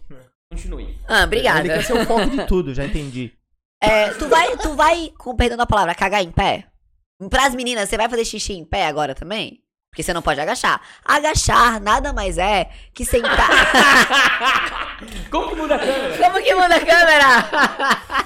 Não, tá ligado? O, o, o Pedro vai fazer uma performance não, de como fazer xixi em pé. Vai lá, como, como seria... É, como... Tem aqueles banheiros lá no Uruguai e tal, tá ligado? Ah. Mas tu tá agachando já. Não chegou no noventa. Mas é que assim, ó. Tu não pode agachar. Tu não pode agachar e ser... Se você agachar é, abaixo de noventa, é acima de noventa graus. O pessoal do CrossFit pira no, na quebra do paralelo quando vê um negócio desse, é. né? Ah, e sempre... É, e não enfim. Os noventa graus aí, tá. Enfim. Então não vou ficar até... E aí, assim, ó, você vai, você vai dirigir... Como você dirige um carro em pé? Consegue? Como é que você vai dirigir uma moto em pé? Como que você vai sentar pra comer? Você vai comer em pé? Cara, agachamento é sentar... E levantar. Se você senta e você levantou, você agachou. Tanto que um dos educativos de agachamento é sentar, é sentar e levantar. E levantar. A dona Maria, um treino intenso pra ela é segurar uma halteres de dois quilos aqui na frente e fazer oito, dez repetições de sentar e levantar a cama. Do jeito dela. Do jeito dela. Tem noventa e três anos, mano. Eu tenho uma senhorinha de oitenta, mano, que quando chegou na academia, ela não agachava. Tinha que se segurar na trave e assim, ó. Hoje ela agacha livre, segurando o kettlebellzinho. seis, oito quilos e vai. oitenta anos. Entendeu? Sentar e levantar é padrão de movimento. E daí, quando tu falou do treino, ah, eu vi o Pedro fazendo exercício tal, assim, assim. Daí eu falo que a gente entra em dois viés de atletas, né? De, de, de, na verdade, não de atletas. De frequentadores de academia. A galera que é atleta, que é o caso do Pedro. E a galera que treina por saúde, qualidade de vida e tudo mais. E tem a galera que treina pelo social também. A gente sabe, vamos distribuir assim. Só que assim, quando você é atleta, você precisa de alguns pontos de performance... Que é pra, de acordo com cada categoria. O Pedro vai saber falar ah, disso muito melhor do que eu. Né, do esporte. Eu não, não entendo de atleta, assim. Eu admiro pra caramba a galera que é atleta, mas eu não me entendo. Então eu sei que, ah, às vezes a, a gota, melhor falando, da gota do glúteo. A gota do não, glúteo. Eu até hoje não sei que porra da gota do glúteo. Que porra de gota é essa que eu só vejo agora. Agora a gota vem. Eu só falo a gota da lágrima com esse trem. Na de... força do ódio. Na força do ódio, porque... Então, eu, enfim, ah, o deltóide do Men's Physique, ou sei lá o quê. Então eles fazem realmente alguns exercícios numa pegada diferente. Pensando na avaliação do, do profissional, a gota do glúteo. O que é isso? É esse, esse desenho? Aqui do... Ah! ah porque... É porque... Mano, isso não mas... é uma gota pra mim, mas tudo bem. É, deixa eu pegar de outra pessoa aqui. Vem uma gota de verdade. Vamos procurar, pega... Não, tá horrível. Tá, eu já entendi, eu já entendi. É, não, só pra contextualizar. A gente tá vendo aqui no YouTube as gotas, é gente. É porque, tipo... Deixa eu até mudar pra mim aqui. Tá. É que, tipo assim... Isso é só pra explicar por que que hoje estão buscando a tal da gota, né? Da gota. É, não tá muito boa essa, mas deu pra entender. Porque antes o padrão da categoria era num glúteo arredondado. Ah. Tipo, na verdade, era mais bunda do que do glúteo. Que glúteo. Hoje estão dependendo da federação. É porque é a inserção da musculatura, é, é o desenho então, da musculatura. O que que, o que, que o que que a gente acaba fazendo? Ah, é aquela coisa, meu Deus, tu fez um stiff, tu tá ativando o glúteo, tu fez uma elevação pélvica, mas tem um jeito de, tipo, aí vem no que... Na, vem a biomecânica do movimento.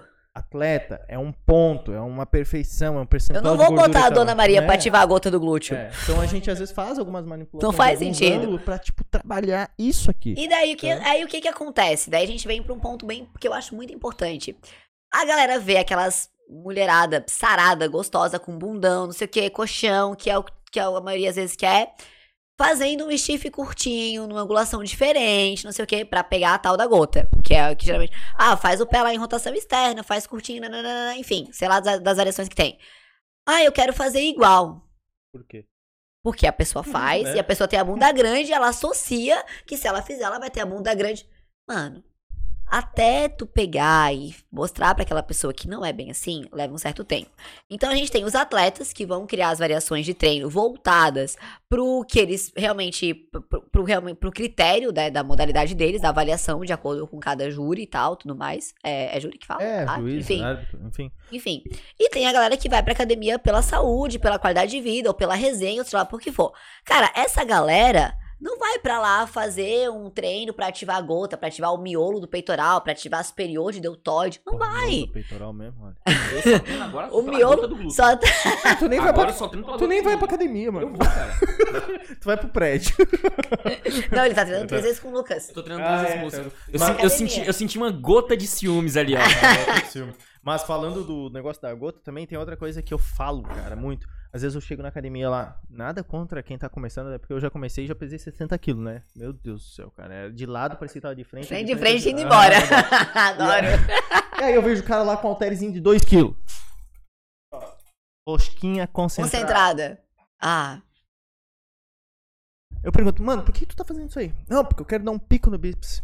No pico? Bíceps. Cadê o eu, bíceps? Eu digo, que bíceps? Do céu, primeiro tem que ter um bíceps. Depois, Depois tem o bíceps na porra do pico, cara. cara tu vai fazer uma direta. Deus. Cara, é igual galera que, que mistura, tu, tu pega a pessoa, tu, o cara nunca treinou, já ou treinou sozinho, tu pega pra consultoria, né? Porque eu falo que treino de academia é um, treino de personal é outro. Galera, acho que é tudo a mesma coisa. Não é, não é. E personal trainer não sabe se vender, não sabe mostrar que não é. Entendeu? Já, já começa por aí. Concordo. E aí, tipo, pô, tu tá na academia, tu tem cinquenta alunos pra atender e quatro horas pra montar o treino. Tu monta, sei lá, dez treinos por dia. Qual a chance de tu parar pra realmente, tu vai dar o teu melhor, se tu for, tu se preocupa e tudo mais, né? Só que, cara, tu não vai parar pra calcular volume, pra calcular intensidade, pra pensar detalhadamente naquela pessoa. Às vezes tu até confunde a porra do aluno. Uhum. É sério. Porque às vezes chegou dois pra se matricular ao mesmo tempo, e já aconteceu comigo, por isso que eu falo, eu era recepcionista, era professora. Chegava às vezes três meninas juntas, três amigas. A Joana, a Flávia e a Maria. Mano, eu vou lembrar quem é a Joana. Eu vou lembrar depois de duas semanas que elas estão indo, uma semana.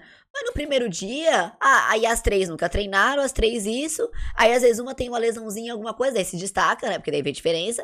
E o resto vai ser treino igual. Quando eu for montar a progressão delas, eu vou ter que lembrar quem é, vou ter que chamar pra perguntar, pra talvez nas, no segundo treino montar uma parada diferente. Se eu sou personal da pessoa, desde que, independente se é uma consultoria online ou um treino presencial, é diferente. Tu vai realmente, tu vai ter uma anamnese, tu vai olhar pra aquela pessoa, tu vai ter as fotos daquela pessoa, se tu tiver dúvida, tu vai perguntar, tu vai parar pra pensar no treino daquela pessoa. Não é control C, control V, padrão de movimento e vai.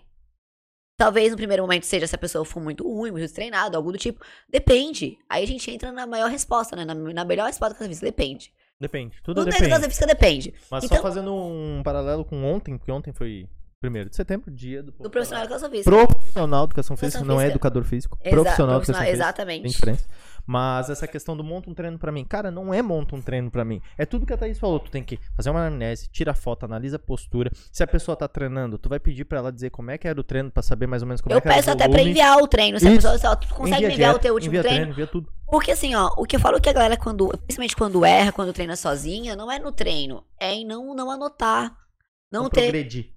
Tu tem que ter progressão, não só de... Não, não a, é só de carga, mas é de volume. Carga, volume, intensidade. A intensidade do treino está por diversos motivos. Eu posso pegar, fazer um treino contigo na segunda, de quatro exercícios, vamos colocar assim. Eu fiz supino, eu fiz uma puxada, uma empurrada, uma elevação de quadril e um agachamento. Um supino, uma puxada, uma elevação de quadril, um agachamento. três de dez, um minuto de intervalo. Aí chegou na quarta, a gente vai fazer o mesmo treino. três de quinze, com vinte segundos de intervalo. É outro treino. Eu subi o teu volume e eu tirei teu intervalo. O treino já ficou mais intenso. Mesmo que a gente baixe um pouquinho da carga, porque eu subi de dez para quinze repetições. Já ficou mais intenso. Então a gente consegue... Aí eu mando falar assim, ah, eu quero que tu faça um pico de contração de dois segundos. Ou eu quero que tu faça uma cadência de vinte, vinte. Tu vai brincando com o treino, tu pode pegar... A pessoa pode ter o mesmo treino o ano inteiro. Não precisa mudar treino, inteiro. Cara. E eu chamo qualquer pessoa pra fazer esse teste comigo agora. Eu vou pegar, ó, hoje é dia dois de setembro. Ele buçou, né? Botou na mesa. É, dois de setembro de dois mil e vinte e dois a dois de setembro de dois mil e vinte e três. Você vai fazer o mesmo treino. Eu vou mexer só na tua periodização. Só a manipulação de variáveis. Só nas variáveis. Eu vou trabalhar com cadência, com método de treino, com o que... Abraço, Kaká. Kaká que é fã de manipular variáveis. Adora, adora, adora, né? Manipular variáveis. Eu duvido que você não vai evoluir. E eu não falo nem em treino em ponto de dieta e descanso, falando de treino. Você vai, você vai terminar se movimentando melhor já no primeiro momento, que você vai dominar aquele exercício. Gente, a galera quer trocar de treino toda semana, não, mano. Não tem necessidade. Não existe. Se você não sabe fazer um agachamento, como você quer fazer um afundo? Principalmente o pessoal da consultoria. O pessoal da consultoria fecha o mês, aí troca meu treino. Realmente precisa? A gente entra naquilo... E tem a questão também de tu argumentar, mas a questão de tu agradar o cliente também. Mas aí é o objetivo, bom, do aluno. Né? Só que, cara, tu explica, não precisa, mas tu pode ficar um ano inteiro, seis meses com o mesmo treino. Cara. É o objetivo, é o nosso, é, é, ah. é o viés de vendas. Eu entro ah. aqui, isso é o viés de vendas. Ah, aquele, porque... aquele personal não trocava meu treino nunca.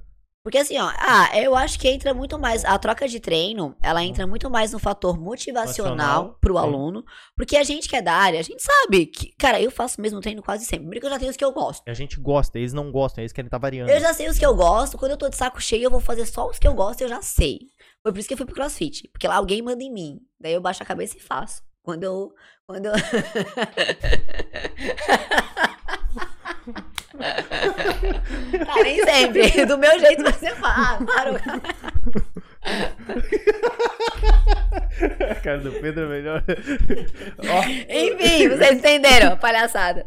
Quando eu tô na academia às vezes, treinando sozinha, cara, se eu tô tipo num dia bad, tô, ou tô com, na correria, cara, eu vou fazer cadeira extensora, eu vou fazer um stiff, um agachamento, uma funda. Cara, fala assim, ô, ô Thaís, hoje eu dei um negócio ruim aqui, não vou poder ir. Oh. Mas isso acontece, cara. Por, por exemplo, às vezes, às vezes, falando de mim, tô numa parte da periodização onde eu tô treinando mais básico, carga, progressão de carga, sem frescura. Às vezes eu não dormi bem num dia, vou chegar lá e vou colocar a carga, a carga que eu aqueço eu já tô me cagando pra fazer. Mano, não vai rolar. Vou trocar já o estímulo na hora, porque não vai render. Exatamente. Entendeu? Só que a gente tem a consciência de trocar o estímulo na hora, de ajustar, de não sei o que, de meter um migué, ah, não, porra, não vou treinar. Esse é o papel do personal. Esse, exatamente. Cara, quantas vezes, e eu que trabalho com lesão, eu passo por isso o tempo todo. Montei, chega assim, tu chega na, na vibe, porra, hoje o treino da pessoa tá foda. Ô, Thay, porra, dormi de mau jeito, tô toda quebrada. Tu passa meia hora fazendo liberação, alongamento, mobilidade, ativa, e aí tá sem dor? Pô, melhorou um pouquinho, tá, vamos fazer um treininho então só pra dar mais uma ativada e vai pra casa. Quando não para na ativação, nem vai pra carta de força. É tipo, só pra dar condição de treino pro aluno. Entendeu? Só que assim, ó, o, o, aquele aluno sai do treino com uma gratidão por ti. Por isso que eu falo que vai muito além de um treino. Eu admiro demais, eu era que atleta, eu admiro muito. Eu acho que eu nunca vou ser atleta na minha vida, porque eu não tenho disciplina. Eu falo que uma cerveja com meu pai vale muito mais que um troféu na minha estante. Então são prioridades, são momentos de vida. Eu treino porque eu gosto. Eu não sei seguir protocolo de treino. Eu tenho os meus, eu gero a minha progressão do meu jeito. Só que se eu tô tipo no dia, hoje é isso aqui que vai dar, eu vou, faço e beleza. Tá feito. E, e, e fechou. E pra mim funciona assim. Então eu sei que eu nunca vou treinar um atleta, porque eu não posso cobrar da pessoa o que eu não faço.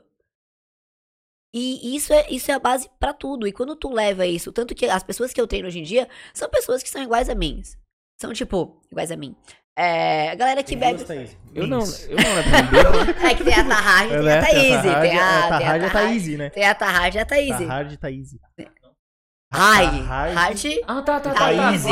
Ô, Pedro, você tá fazendo aula de inglês, cara. Caralho, mano, logo tu. Não, eu espero mais de ti, né? Esse apelido veio na época da Body House. Um belo dia... Não viu a camiseta dela na foto? Thaise. Hashtag Thaise, gente. Tá bota aí, bota aí nos comentários, aí no chat, hashtag, hashtag tá hard. O Carlos, que era quem trabalhava comigo, ele tinha o dom de me dar um apelido a cada dia, né? Eu trabalhei quase um ano na Body House e todo dia eu ganhei um apelido diferente. Desde lenhadora de bonsai, que pra mim... lenhadora de bonsai. Lenhadora de bonsai me marcou porque foi o melhor do mundo, até o Tarrage.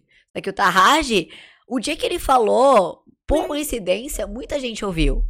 E ninguém mais me chamou de Thaís na Body Hall. Ô Thaise, ô Thaise, ô Thaise. Quando eu saí da academia, eu falei, vou usar essa porra como meu slogan, quer ver? Claro, virou. E aí eu comecei a fazer as enquetezinhas no Instagram na época, Thaise ou Thaís? Thaise ou Thaís? Fiz um, eu tenho um vídeo no Instagram que conta essa história. Num, num outro Instagram. E, e ficou. E até hoje ficou. Aí eu falei, ó, oh, my lifestyle is Thaise. E, e ficou a brincadeira, mas enfim. Show de bola. E aí, Pedrinho? Queres Entendeu entrar agora? Na parte do digital tá, agora? Eu quero entrar no digital. Eu quero saber como é que ela foi pro digital. Por que que ela foi pro digital? E como que ela vai é, calma, seguir no digital. Vez, calma, tá, calma. É, calma. Ela não vai deixar falar. É. Deixa. Tá, não, não, não vai deixar falar. Tem que perguntar de uma vez. Não, mas, é, então. Tá, vamos por partes. Eu vou tirar a ansiedade. Igual o Jack. Isso, igual o Jack. Jack. Vamos por partes. Primeira pergunta. Por que vai que lá. Tu, por... Sua, sua, é, é digital, pergunta digital. E trap, réplica, tréplica. Por que que tu escolheu sair assim, tipo... Não, não vai sair. Não, do presencial... personal, aula, começar a consultoria e começar agora, tipo, produto online, digital. Tem. Não, qual, qual foi o estímulo pra ela ir pro digital? Tá, Essa primeiro, é primeiro Caralho, ponto. Acabei... Tá, primeiro, primeiro ponto. Pandemia. Tudo começou na pandemia. Eu sempre fui muito contra o online. Qualquer tipo de treinamento online. Eu não via função. Porque eu não sabia aplicar o online. Uhum. veio a pandemia, ou tu trabalhava online, ó, acabou o dinheiro no final do mês. Então, eu tive que ajustar o meu online, assim como todo mundo. Aquele lance de aulinha em casa. É, grupinho no Zoom. Grupinho no Zoom. Aquela parte de videoaula. Eu dava muitas aulas, tipo, montava a planilha de treino. Eu criei um grupo de meninas, que eu criei os quinze dias com a Tahard. E foram os quinze dias que a academia ficou fechada. Videozinho de treino. Eu fazia os treinos. Gravava, lançava no YouTube e elas copiavam. E a gente tinha um grupo da academia. Isso é pelo pessoal da academia. Porque assim, cara, eu não vou mandar um treino pra cada um. Ó, deixa a mulherada comigo. Então eu catei a mulherada, montei o meu grupinho de alunas e fiz isso, trabalhava na academia ainda. E fui melhorando também o meu online em casa. E aí as consultorias começaram a aumentar. Porque eu não tinha respaldo pra consultoria. Porque eu odiava a consultoria. Odiava, assim, eu não, eu não via. Porque o que acontecia? Por que Mas por que, que eu não via? Porque eu não acompanhava. E é, muita gente faz isso. Conversando com os meus colegas, eu vi isso até recentemente. O que acontece, que eu vejo que acontece muito ainda na consultoria? Tu vai lá, tu monta o treino do aluno, independente da forma que você entregue, seja por aplicativo, se você tem uma planilha, você pega e envia. Ah, fulano, tá aqui teu treino e me manda as dúvidas. Aí na primeira semana, acontece o acompanhamento. Digamos que você montou a periodização de seis semanas, que geralmente é o padrão pro primeiro treino. Quando é que tu vai falar com o aluno de novo? Na sexta semana. Ou na quinta, pra ver como tá. Mano. Mas isso também, isso também isso... tem parte do aluno, né? Que às vezes tu... Não. Tu, não, mas assim, no sentido... Às vezes tu cobra do aluno. Tá mas cobrando não, eu tô, dele, eu, tá não, cobrando eu tô, eu tô me usando como exemplo. Eu não cobrava de ninguém. Ah, tá, tá. Eu tô falando... Entendi. E eu sei que essa é a realidade de muita gente. Por isso que a consultoria pra mim não funcionava. Porque eu não mantinha o acompanhamento daquele aluno. Se o aluno viesse falar comigo, eu respondia, obviamente, mas eu não perguntava pro aluno toda semana ou a cada X dias, pô, e aí, treinou? Hoje, segunda, quarta, sexta, eu mando mensagem. Quando eu, às vezes, às vezes falha, às vezes dá certo, mas eu tento manter a rotina segunda, quarta, sexta, enquanto eu faço meu cardio.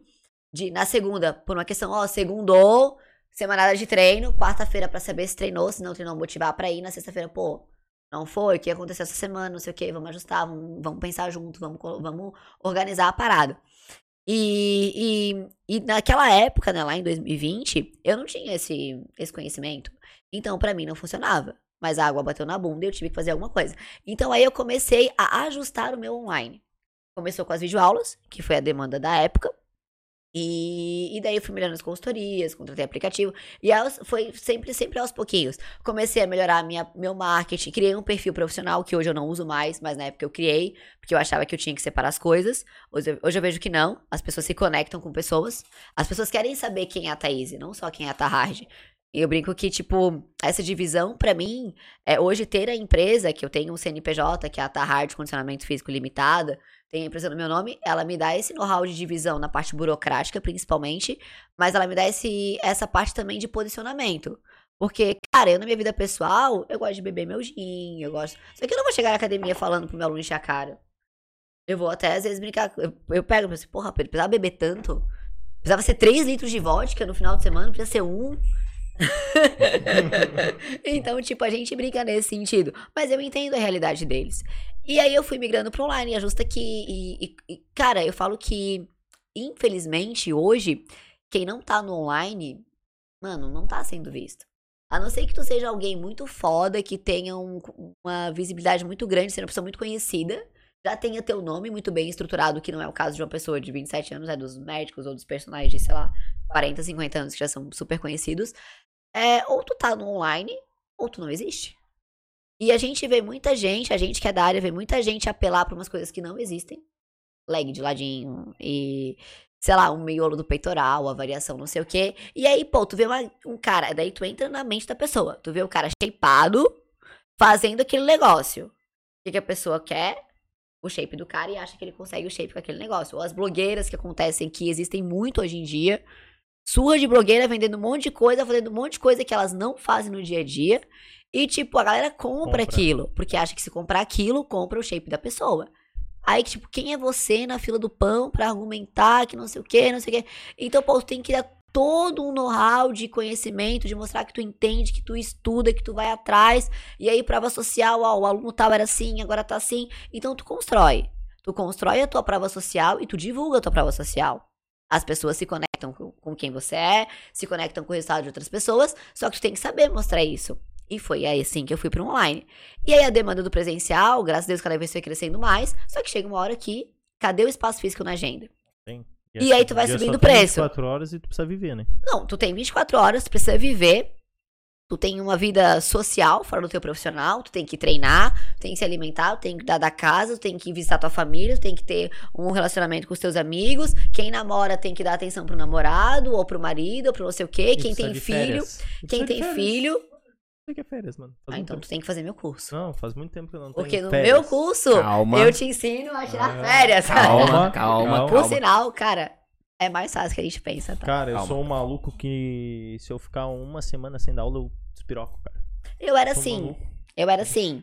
Só que quando tu pega dez dias de férias, eu fui pra Cancún. Tu precisa recompensar, cara. Tu precisa recompensar, tu precisa dar esse estímulo, esse estímulo pro teu cérebro, entende? É legal, é gostoso, a gente que é ativo, a gente gosta muito de trabalhar. Mas se tu não der esse estímulo pro teu cérebro, uma hora tu vai cansar e tu vai... Saturar. Saturar.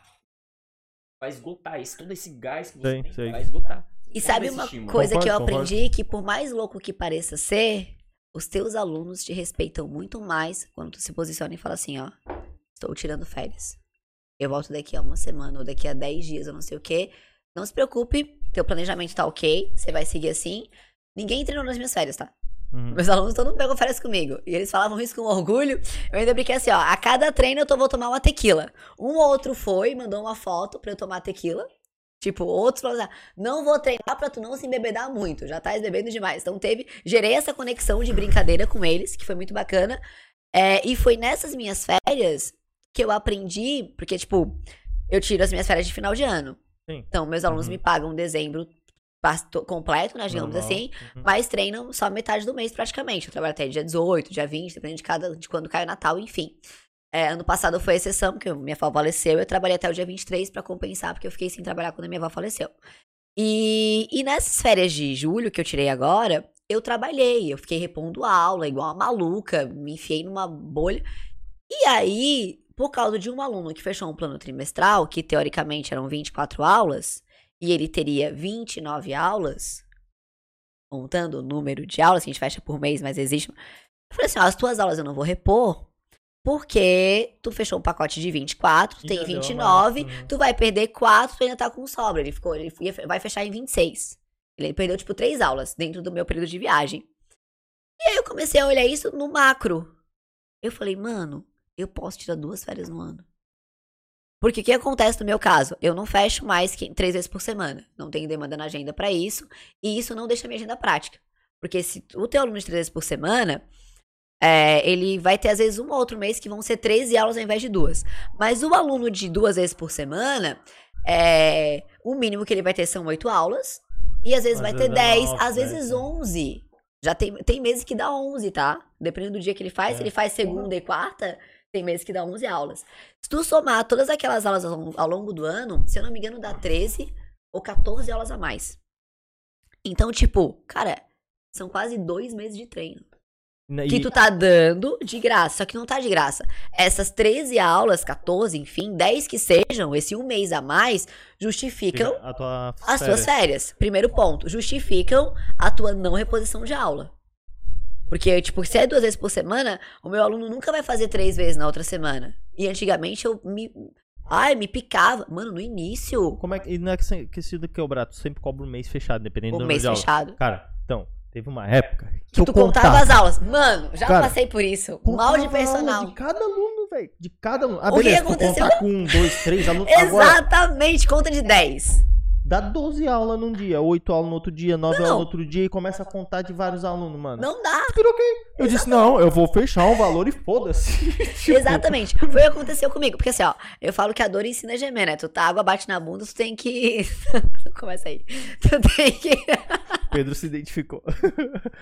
Tu tem que estar tá lá no jogo de cintura. Então, quando a gente começa, na faculdade de educação física, pra quem não sabe, o máximo que a gente aprende é organizar um evento. Na U F S C foi a corrida, reveza U F S C. Que a gente não organizou porcaria nenhuma, mas a corrida aconteceu. Então, ninguém te ensina sobre gestão. Ninguém te ensina é, o que é um prolabore. Ninguém te ensina que tu vai declarar imposto de renda. Ninguém te ensina nada. Eu tipo... É. Então, assim, por que, que eu falo muito hoje que personal trainer é um negócio? Porque, assim, ó, a gente não pode ter M E I. Então, tipo... E a gente nem quer ter M E I, eu falo. Porque M E I vai até oitenta e um mil e vai estender pra oitenta e sete, se eu não me engano, até o final do ano.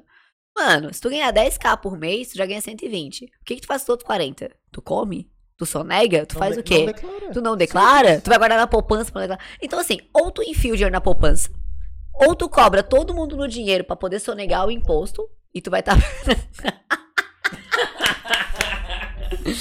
Ó, eu vou te dar um descontinho, mas me paga no dinheiro pra eu não declarar esse imposto. Só que tá, tu vai torrar o dinheiro todo?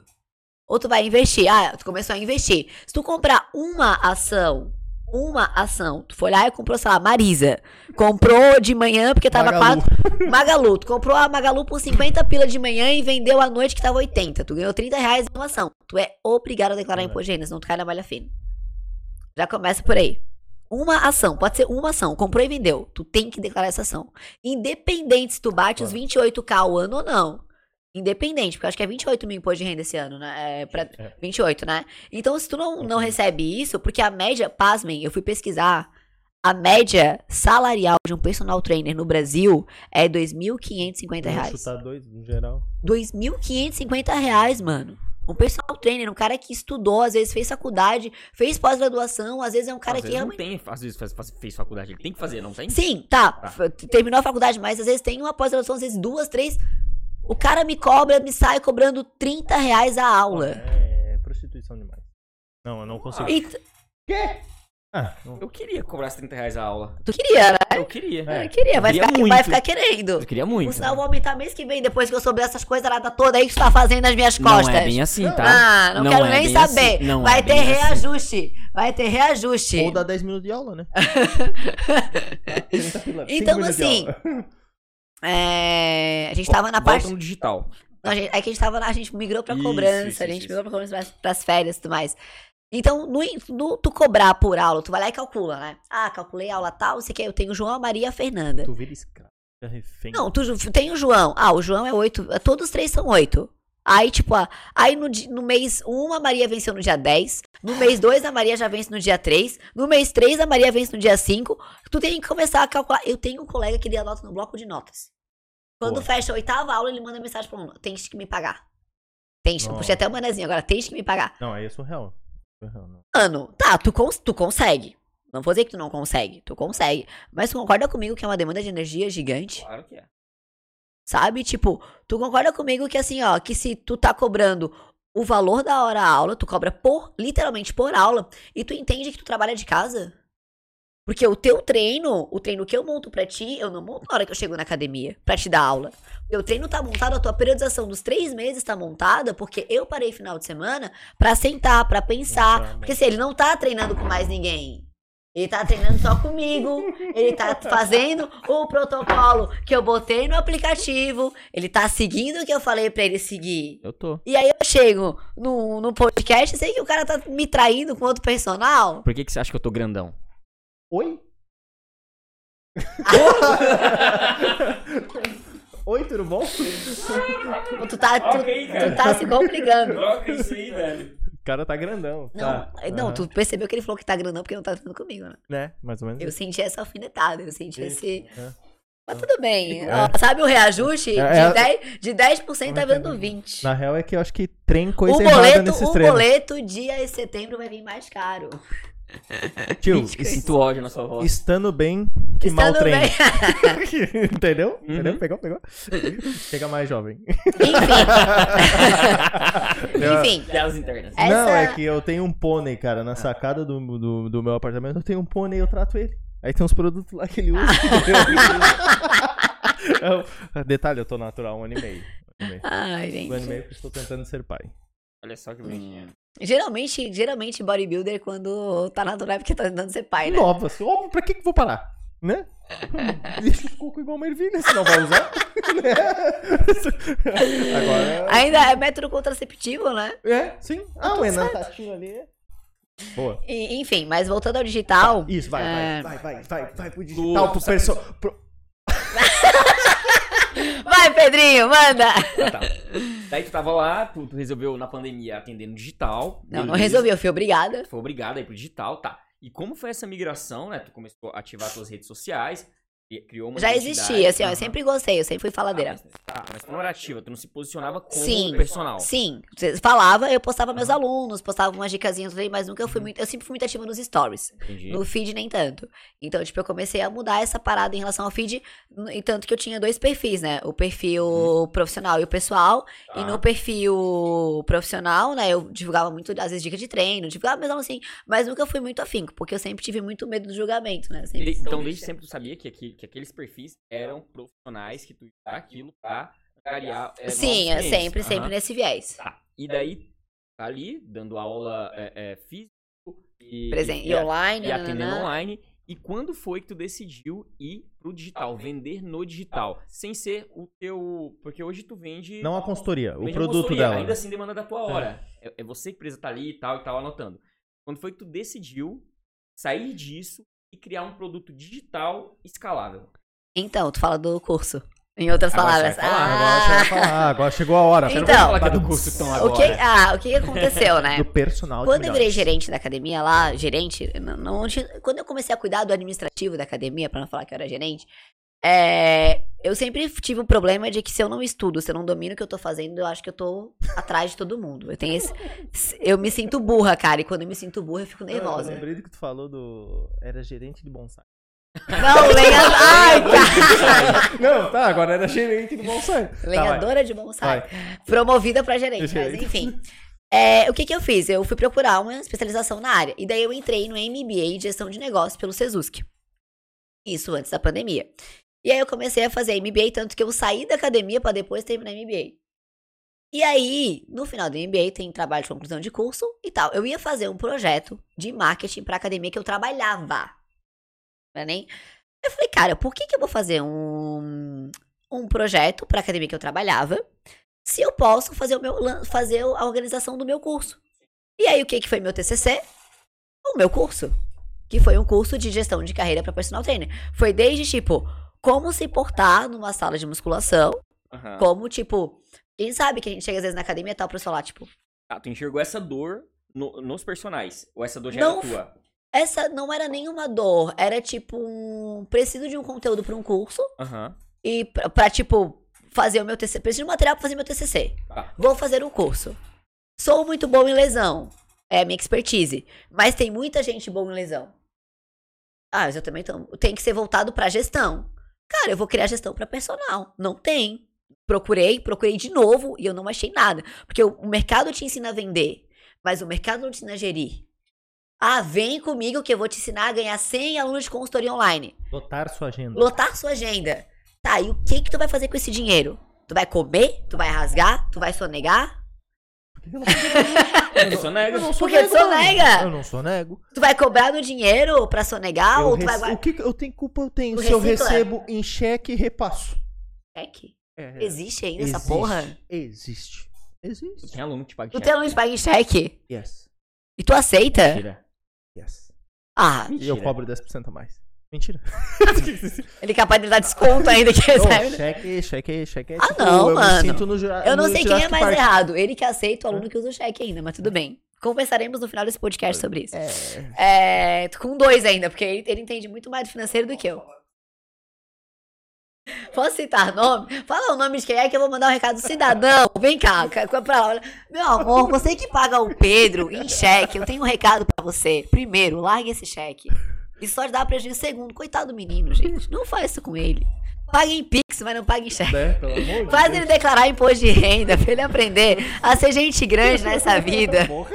É, cara, tu precisa declarar imposto de renda. Se tua empresa funciona... É... Precisa se enxergar como se, se, empresa. Se tua empresa, ela não funciona sem você declarar todos os seus impostos... Alguma tá coisa certo, tá errada. Tu precisa declarar teus impostos. Tu é gente grande. Tu precisa funcionar declarando tudo bonitinho. Tu não pode... É, é... É justamente isso, tu tem que se enxergar como empresa, tu tem que se posicionar como empresa, entende? Parece Senão, que dois... tu não vai conseguir crescer, tu não vai conseguir escalar. Exatamente. Cara. Parece que em dois mil e vinte e três eu ia começar. Não, tu vai a começar sair, aí... Tu... A, a sair da parte do isento, né? Agora eu sou isento. Como que tu é isento, mano? Eu sou isento, cara. É dois mil reais por mês. Ai, onde é que corta esse negócio? Tá, voltando. É, criei quando, lá o... Quando, quando o cara não, não, não paga o imposto, ele assina ali, sabe? O, o, o, ele assina o, o contrato de miserabilidade, né? Não dele, é cara, miserabilidade. Eu sou miserável, ele eu não olha, quero esse dinheiro, olha, eu não quero crescer. Ele olha pro sucesso, ele fala assim, ó, foda-se. Tchau, não é, quero é isso, você. É isso, cara. Você escolhe Paga viver, a porra do você imposto. Escolhe viver numa escassez que não existe. É gente adulta paga imposto. Empresa grande paga imposto. Se cair hoje um milhão de reais na tua conta, tu vai ter que dar um jeito de sumir com esse um milhão pra ai, tu não ai, se fuder. Aí a gente declara. Ah, tu vai declarar aí, vinte, aí tu vai, vai declarar vinte e sete vírgula cinco por cento de um milhão. Tu não tem noção do que é isso? Sim. Não, tu não tem noção do que é isso. Tu vai querer fugir do Brasil, se esconder em qualquer lugar, mas tu não vai querer declarar vinte e sete vírgula cinco por cento de um milhão. Ai, porque tu, tu, já, tu já sonega um pouquinho, tu vai sonegando, vai sonegando aquilo, aquilo vai culminando na tua vida, entende? Sim. Isso é ruim, cara, tem que declarar. Eu também não, eu não gosto de Ninguém declarar. Ninguém gosta de pagar. Tem que declarar. Não, na verdade, eu, não é que eu não declaro, mas tipo, eu nunca... Apenas não repasso ao governo que... Tu, é já, ele... tu já checou o teu C P F no sistema? Se tá ok? Sim. Depois tu me ensina como é que tu fez isso, porque... Não, tu, não, tu não investe teu dinheiro, tu não faz nada com teu dinheiro, né? Tu Envolve só gasta. Do bicho. Não, não. Ô, Pedro. Não, porque, porque assim, ó, eu tomei uma ré gigante do imposto de renda esse ano. Foi por isso que eu criei a minha empresa. Porque eu falei assim, ó, infelizmente eu tenho o dom de precisar errar, tomar paulada na cabeça pra aprender a ser gente na vida. Então eu tomei uma ré gigante, que eu não quero nem citar o valor, esse ano do imposto de renda, porque assim, ó, eu fui ganhando dinheiro, fui ganhando, não colhei pra isso. E eu fui criar o meu site. E na hora de criar o meu site, o meu C P F estava irregular. Assim, mano, não devo nada pra ninguém. Devia. Receita Federal. Eu devia o imposto de renda do ano passado, que não tinha declarado. Porque ninguém me falou que se eu comprasse uma ação, eu já tinha que declarar. Porque até então era C L T. A C L T te, te, te pinta, tudo, né? Uhum. De um monte de coisa. C L T, uhum. ah, tá, ninguém sabe o que passa, ninguém vai atrás de ti. Aí eu comecei a comprar ação, comecei a investir em tesouro, comecei a investir em um monte de coisa. Então, tipo, teu nome tá lá. E não declarei nada. Então eu tinha a multa do ano passado, declaração do ano passado, teve toda a declaração desse ano que foi como pessoa física, que foi ah, uma é? dor no coração. Ah, é. Que eu falei assim, ó, mano, como é que eu vou pagar esse negócio? Foi tipo, me apavorei. E foi onde eu criei vergonha na minha cara e falei, hello? Você não é mais uma, você não é mais a menininha de Garopaba. Você é uma empresa. Olha o quanto de faturamento você tem no ano. Você não vai pagar tudo isso. Aí eu fui atrás de um contador que me explicou, que fez tudo pra mim. Criei a minha empresa. E, e daí tu vai entendendo. Então hoje, se passar um milhão pela minha conta, eu vou declarar seis, oito por cento. Eu vou declarar bem menos, na verdade. Porque daí entra no Simples Nacional, abate uhum. aqui, abate ali. E prolabore, os caramba, e lucro. Então tu tem meios de declarar muito menos. E de crescer muito mais. Então assim, ó, é a formalidade que te conforta. Só que tu precisa dela. Então, a ideia até de... até pra tu se posicionar pra um aluno, de repente vai ter um Mano, aluno que quer fazer um contrato contigo de um ano. Cara... E aí ele vai chegar, tá, me faz um contrato, cadê tua empresa? Hoje, hoje eu tenho consultorias online, plano anual. Maquininha de cartão de crédito, o aluno que paga o juro em cima da, da tarifa. Eu tenho uma plataforma que eu, que eu tô em, até na, na galera que tá testando a plataforma, é, de cobrança, que tem tudo ali anexado, PIX, é, transferência, tudo vinculado a um C N P J. Tem noção do que é tu passar um PIX de C N P J pro teu aluno até esse mês, a chegar PIX pra gente no C N P J, hein? Não tem mais, tem mais C P F. Aguarde. Então, tipo, tu passa uma autoridade muito maior. Tu apresenta um contrato pro teu aluno no nome de uma empresa. Não no, nome, não no teu nome. Então, tudo isso impõe respeito. Tudo isso te torna grande também. A visão que vem de fora é importante pra ti. E nesse sentido, foi que após ter feito a, a minha M B A, apresentado esse projeto como meu T C C e tudo mais, trabalho de conclusão de curso, eu falei assim, ó, eu preciso vender esse produto. Só que, cara, sabe aquela história do... Ah, depois eu faço, depois eu faço, depois eu faço. Até que eu me conectei com uma pessoa pelo Instagram, que foi o Vinícius, que é lá de São Paulo, um lançador de curso também. Quem tu tá rindo, cara? Nada, e, e aí ele veio com a ideia assim, ah, vamos, ele com a ideia de lançar curso, tava assim, cara, eu tenho um curso pronto, porque tava pronto, a parada tá pronto, o negócio, só que eu não, não tenho noção de lançamento e noção de nada. Ele disse, não, eu tenho, vamos lançar. Cara, em trinta dias, à distância, a gente fez acontecer a parada. E aí, óbvio, a gente errou muito, acertou muito, a gente tá em construção disso ainda, mas o que eu falo é que assim, ó, o curso hoje, ele conta com cinco módulos, onde é um módulo crescente, né? O primeiro módulo ali é a questão de posicionamento, não só enquanto professor de sala, porque eu vejo muita gente com potencial incrível. Eu tenho colegas que entraram comigo na academia e ainda estão na academia. Mano, a gente sabe que a academia paga dez, quinze reais a aula, a hora, na verdade, tipo... Tu sair de uma faculdade para ganhar quinze reais a hora, não que a gente não precise do profissional de educação física na sala de musculação, a gente precisa, mas deixa isso pro recém-formado. Eu acho inadmissível, inadmissível. Eu, eu fico irritada com isso. Quando eu vejo uma galera que já se formou há mais de três, quatro, cinco anos, tá ainda estagnada na sala de musculação, trabalhando seis horas por dia para ganhar mil reais. Eu fico indignada. E assim, ó, o erro tá na pessoa. Ah, peraí, então nesse teu curso tu não ensina só a gerir, tu ensina também o cara a sair daquele... A sair daquela... da sala uhum. de musculação. Eu te ensino a como sair de um professor de sala para uma empresa, sim, em outras palavras.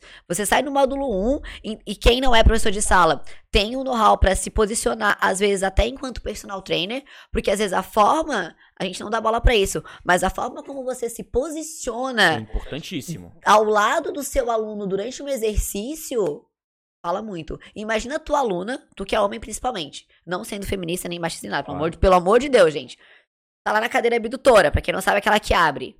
Tu se posiciona na frente dela pra ajudar no movimento, tu começa a fazer assim com a perna dela. O que que uma pessoa que tá vendo de fora vai pensar? Independente, se tu tá na maldade, mano. Tipo, tu vai ter um julgamento externo imenso e tu pode se isentar desse julgamento. Sabe, tipo... A gente que trabalha com o corpo, às vezes a gente precisa tocar no aluno. Eu até hoje, dependendo do nível de intimidade, eu sempre falo assim, na primeira aula, assim, ó. Cara, eu meto a mão, eu, eu aperto, sabe? O Mel também uhum. aperta esse glúteo, vai, aperta essa escápula. Meto não, a mão não na mão. É desse jeito. Ó, calma, pera, explica de novo.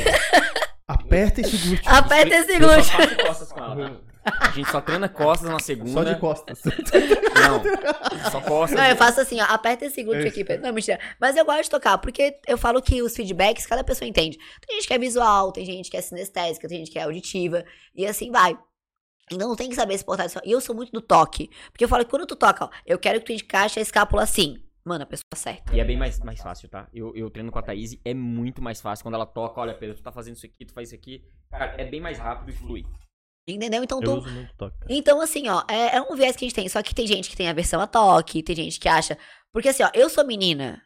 Eu tocar na bunda de um homem, ou eu ficar apertando o cara, é diferente de tu tá treinando a tua, a tua aluna lá e tu for pra lá, ó, empina essa bunda pra trás no estife, agora aperta...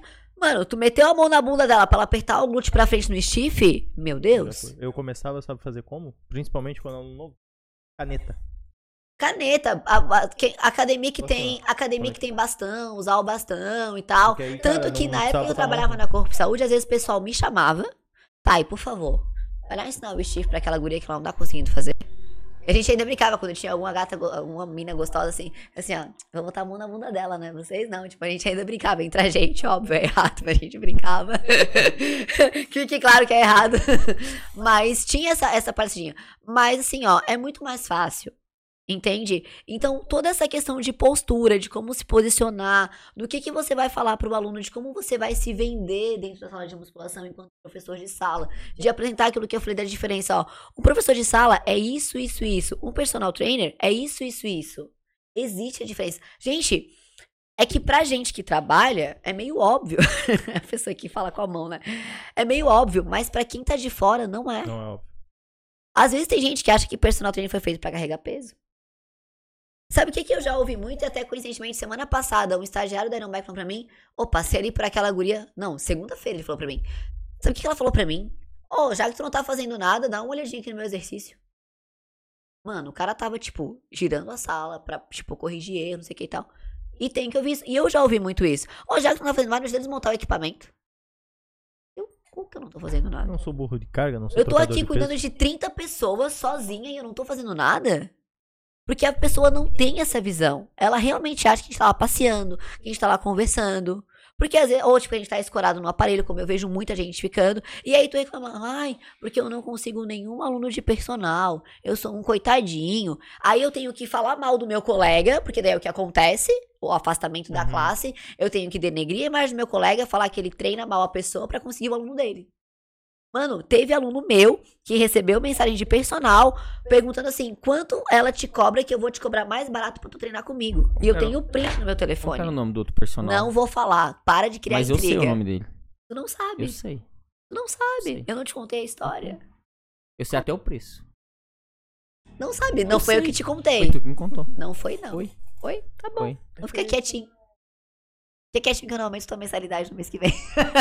Teu boleto não vai mais. Olha, olha. Ah, tá, voltando, voltando Enfim, aqui. Então, tá, pergunta. É, é, tu, tava, tu tava me falando que ali tu ensina gestão, tu também trabalha o posicionamento e também o mindset do Óbvio, do personal, é o conjunto. Tá? O que mais tem dentro desse curso? Deixa eu ver, por modos, se eu lembrar. Eu não vou lembrar todos os modos de cabeça, mas a gente passa pela parte do posicionamento enquanto, enquanto sala de musculação, digamos assim, né? Uhum. É, postura e tudo mais. A gente vai pra parte de, de visibilidade, como, como tá teu perfil no Instagram, essa parte de relacionamento, como você tá sendo visto, como você se posiciona nas redes sociais e como você se posiciona perante as pessoas. Porque, gente, é, eu falo que tudo gira em torno de vendas, né? A pessoa chega, acontece isso muito. Ai, oi fulano, quanto é o valor do, da, sua, da sua aula? Aí o cara chega assim, quarenta reais. Quanto? quarenta reais. Tipo, fala, sussurra.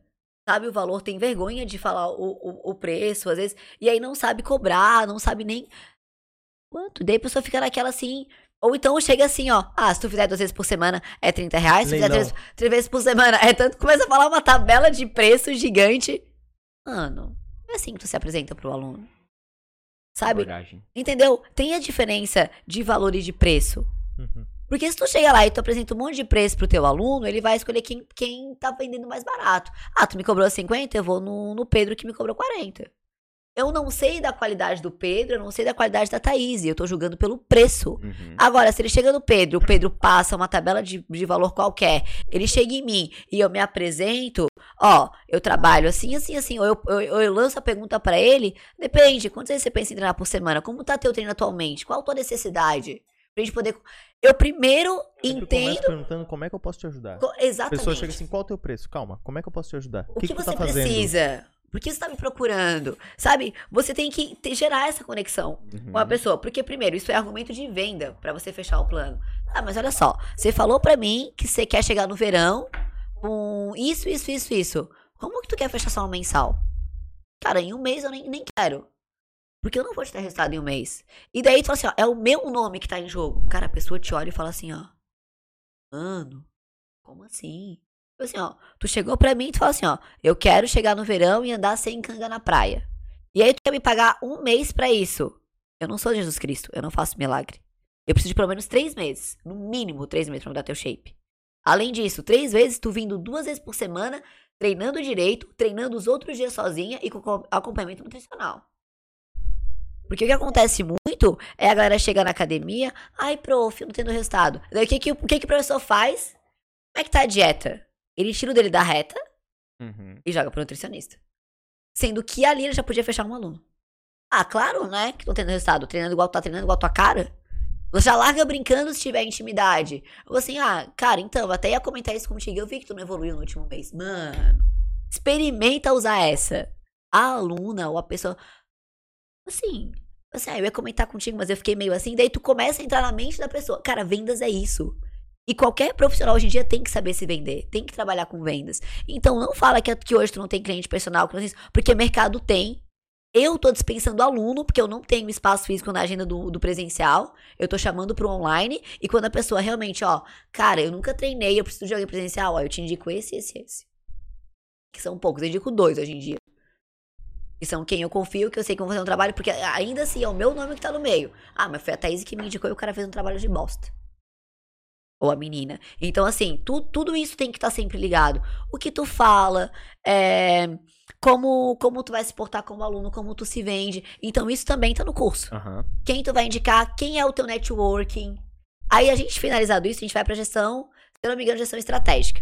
Não, ah, minto. São módulos ali? Tem... São módulos, Sim. são módulos. São cinco módulos. Na minha landing page tem tudo explicadinho, o que tu aprende em cada... E como tu faz pra acessar a tua landing page? Tem o um link na minha bio do Instagram. Não. Arroba Thaise.bento. Thaise. Então ah. lá no linkzinho da bio tem a, a landing page. Tá na então lá tem tudo. Vídeo. Tá meu, ó, do vídeo? O meu, meu arroba está na descrição do vídeo. Clica lá, confere. Ah, então ali tem todos os cinco módulos que a pessoa vai aprender em cada um. E as dez primeiras monitorias, a gente ainda não fechou dez vendas, tá? O carrinho fecha no domingo que vem. É, os dez primeiros, é, eles estão levando a monitoria. Então assim, ó, eu vou te pegar pela mão. Vou te sentar na minha frente, lá pelo Zoom, ou quem for de Floripa, estiver perto, é, sentar juntas e marcar um café, a gente vai sentar onde você está agora. Ah, agora eu tô assim, assim, assim, eu estou na sala de musculação, eu recebo X por mês. Tá, onde você quer chegar? E a gente vai sentar e vai planejar todo o teu, vai fazer todo o teu planejamento estratégico. Ah, e esse curso é pra qualquer personal ou não? Ele é direcionado pra um tipo de personal? Pra qualquer personal. Tá. Principalmente pra aqueles que estão nessa transição de abro um M E I, que não pode. Já vi personal abrir M E I como um professor particular, tá? Vai dar B O lá na frente, se cuidem. Pra quem tá nessa transição de, ó, tô ganhando bem, tô entrando numa fase de estabilidade financeira, de certa forma, é, ou então, tipo, quero ganhar mais, é pra todo mundo, cara. Porque assim, ó, é tudo que eu falo que é, que no meu curso você aprende tudo que aquilo, tudo que a faculdade não te ensinou. A gente não tem esse, esse know-how de gestão, não tem esse know-how de nada. O cara sai da faculdade, ele aprende a ser um funcionário, ele não aprende a ser um empresário. E muita gente sai da faculdade achando que tem que abrir uma academia pra ganhar dinheiro. Sim, sim. E, cara, eu, já, eu tenho isso até, se alguém quiser eu posso mandar, eu tenho na ponta do lápis o que o que é necessário. O que vocês estão olhando? Chat, chat. Já tem perguntas Ai, pra você. Eu, eu sou míope, gente, eu não enxergo. Tô esperando tu acabar pra te fazer as perguntas. Ai, tá, então vamos lá, tá, deixa eu terminar. É... Me perdi, fiquei nervosa. Viu? Ó, me deixaram nervosa com as perguntas. Mas quem que é o... o... É, muita gente sai da faculdade achando que tem que abrir uma academia pra ganhar dinheiro e às vezes não é bem assim. Quando, quando eu fui sair da Corpo de Saúde, eu fiz a seguinte questão, a seguinte pergunta pra eu, cara, geralmente assim, ó, eu amo ter raízes, eu amo a Corpo de Saúde. Eu me enrolei dois anos pra sair de lá sabendo que eu podia sair. Por gostar de lá, por, por tipo, ser tola. No final da Corpo de Saúde, eu trabalhava duas horas por dia. Vocês têm noção que uma pessoa que vai duas horas no estabelecimento fazer a gestão não faz nada? Eu ia fofocar com as pessoas. Quantas vezes eu saí da Corpo de Saúde meia-noite, meia-noite e meia, fechando caixa, fechando planilha financeira. E não era a minha função, não era meu horário mais. Meu horário até às onze. Só que eu tinha que terminar a parada, eu fiquei conversando com a aluna, enfim. E eu demorei a sair de lá. Porque eu tinha aquele, aquele amor assim, bah, será que eu proponho pro Thiago de ser sócia dele? Ou será que eu vou sozinha? E como eu decidi sozinha? Eu tinha planejamento. Eu, tinha, eu já tinha na época, porque eu não tinha feito isso, eu comecei a fazer também antes da pandemia. Eu não tinha noção do meu financeiro. Eu não anotava quanto entrava, eu não anotava quanto saía, eu não anotava nada. Mano, como que tu não anota nada? Como que tu vai saber pra onde tu vai se tu não sabe onde tu tá? Que prospecção tu vai fazer? Como que eu vou dizer assim, ah, eu quero ganhar cinquenta mil por mês? Eu não sei nem quanto eu ganho hoje. Como que eu vou chegar nos cinquenta mil? Como que eu vou, tipo, organizar? Tá, eu não consigo ganhar mais, mas eu consigo reduzir os custos pra investir mais? Eu consigo. Cara, o meu custo de vida hoje é baixíssimo. E eu tento cada vez mais... Quer chamar de mão de vaca? Chama do que quiser, só mesmo. Não quero nem saber. Então, assim, ando de moto? Ando de moto. Primeiro, a moto me permite ter uma agenda que o carro não me permitiria. Ponto número um. O que eu gasto de gasolina no mês, a pessoa gasta numa semana. Ponto número dois. Quando precisa, que é raramente eu venho de Uber. Às vezes atrasa, dá os B O que deu hoje. Tá, mas a gente contorna e resolve. Não é legal? Não é legal. Mas não é a regra. É a exceção. Então a gente conversa, a gente pede desculpa, né? E tudo se resolve. Então, assim, tu tem meios de chegar. Agora a gente tem que sentar e ver quais meios se, se valem pra você. Porque às vezes o que funciona pra mim não vai funcionar pra ti. Às vezes pra ti não é confortável uma moto. Porque às vezes tu faz o dia todo na mesma academia. Tu não tem que se deslocar. Então, pô, tu pode ter um carro, tu vai, tu vai deixar o carro no estacionamento e tal. É mais confortável, carrega tuas coisas, não sei o que, dorme no carro no intervalo de uma aula e outra. Então, às vezes, pra ti é mais confortável. Pra mim, a realidade não é. Então, tudo é sentar, planejar e estruturar de acordo com a realidade da pessoa. E se a pessoa não faz nada hoje, ela não vai sair do zero ao cem. Do, da noite pro dia. E o pessoal vende muito isso. A gente tem que começar pelo básico. Pô, hoje você não faz nada. Você não tem nem Instagram. Tu não vai abrir um Instagram e começar a postar todo dia. Tu vai abrir um Instagram, tu vai postar uma coisinha hoje, tu vai dar três dias, vai postar outra. Tu vai começar a seguir o pessoal, tu vai começar a interagir pelos stories. Lá no curso. Com certeza.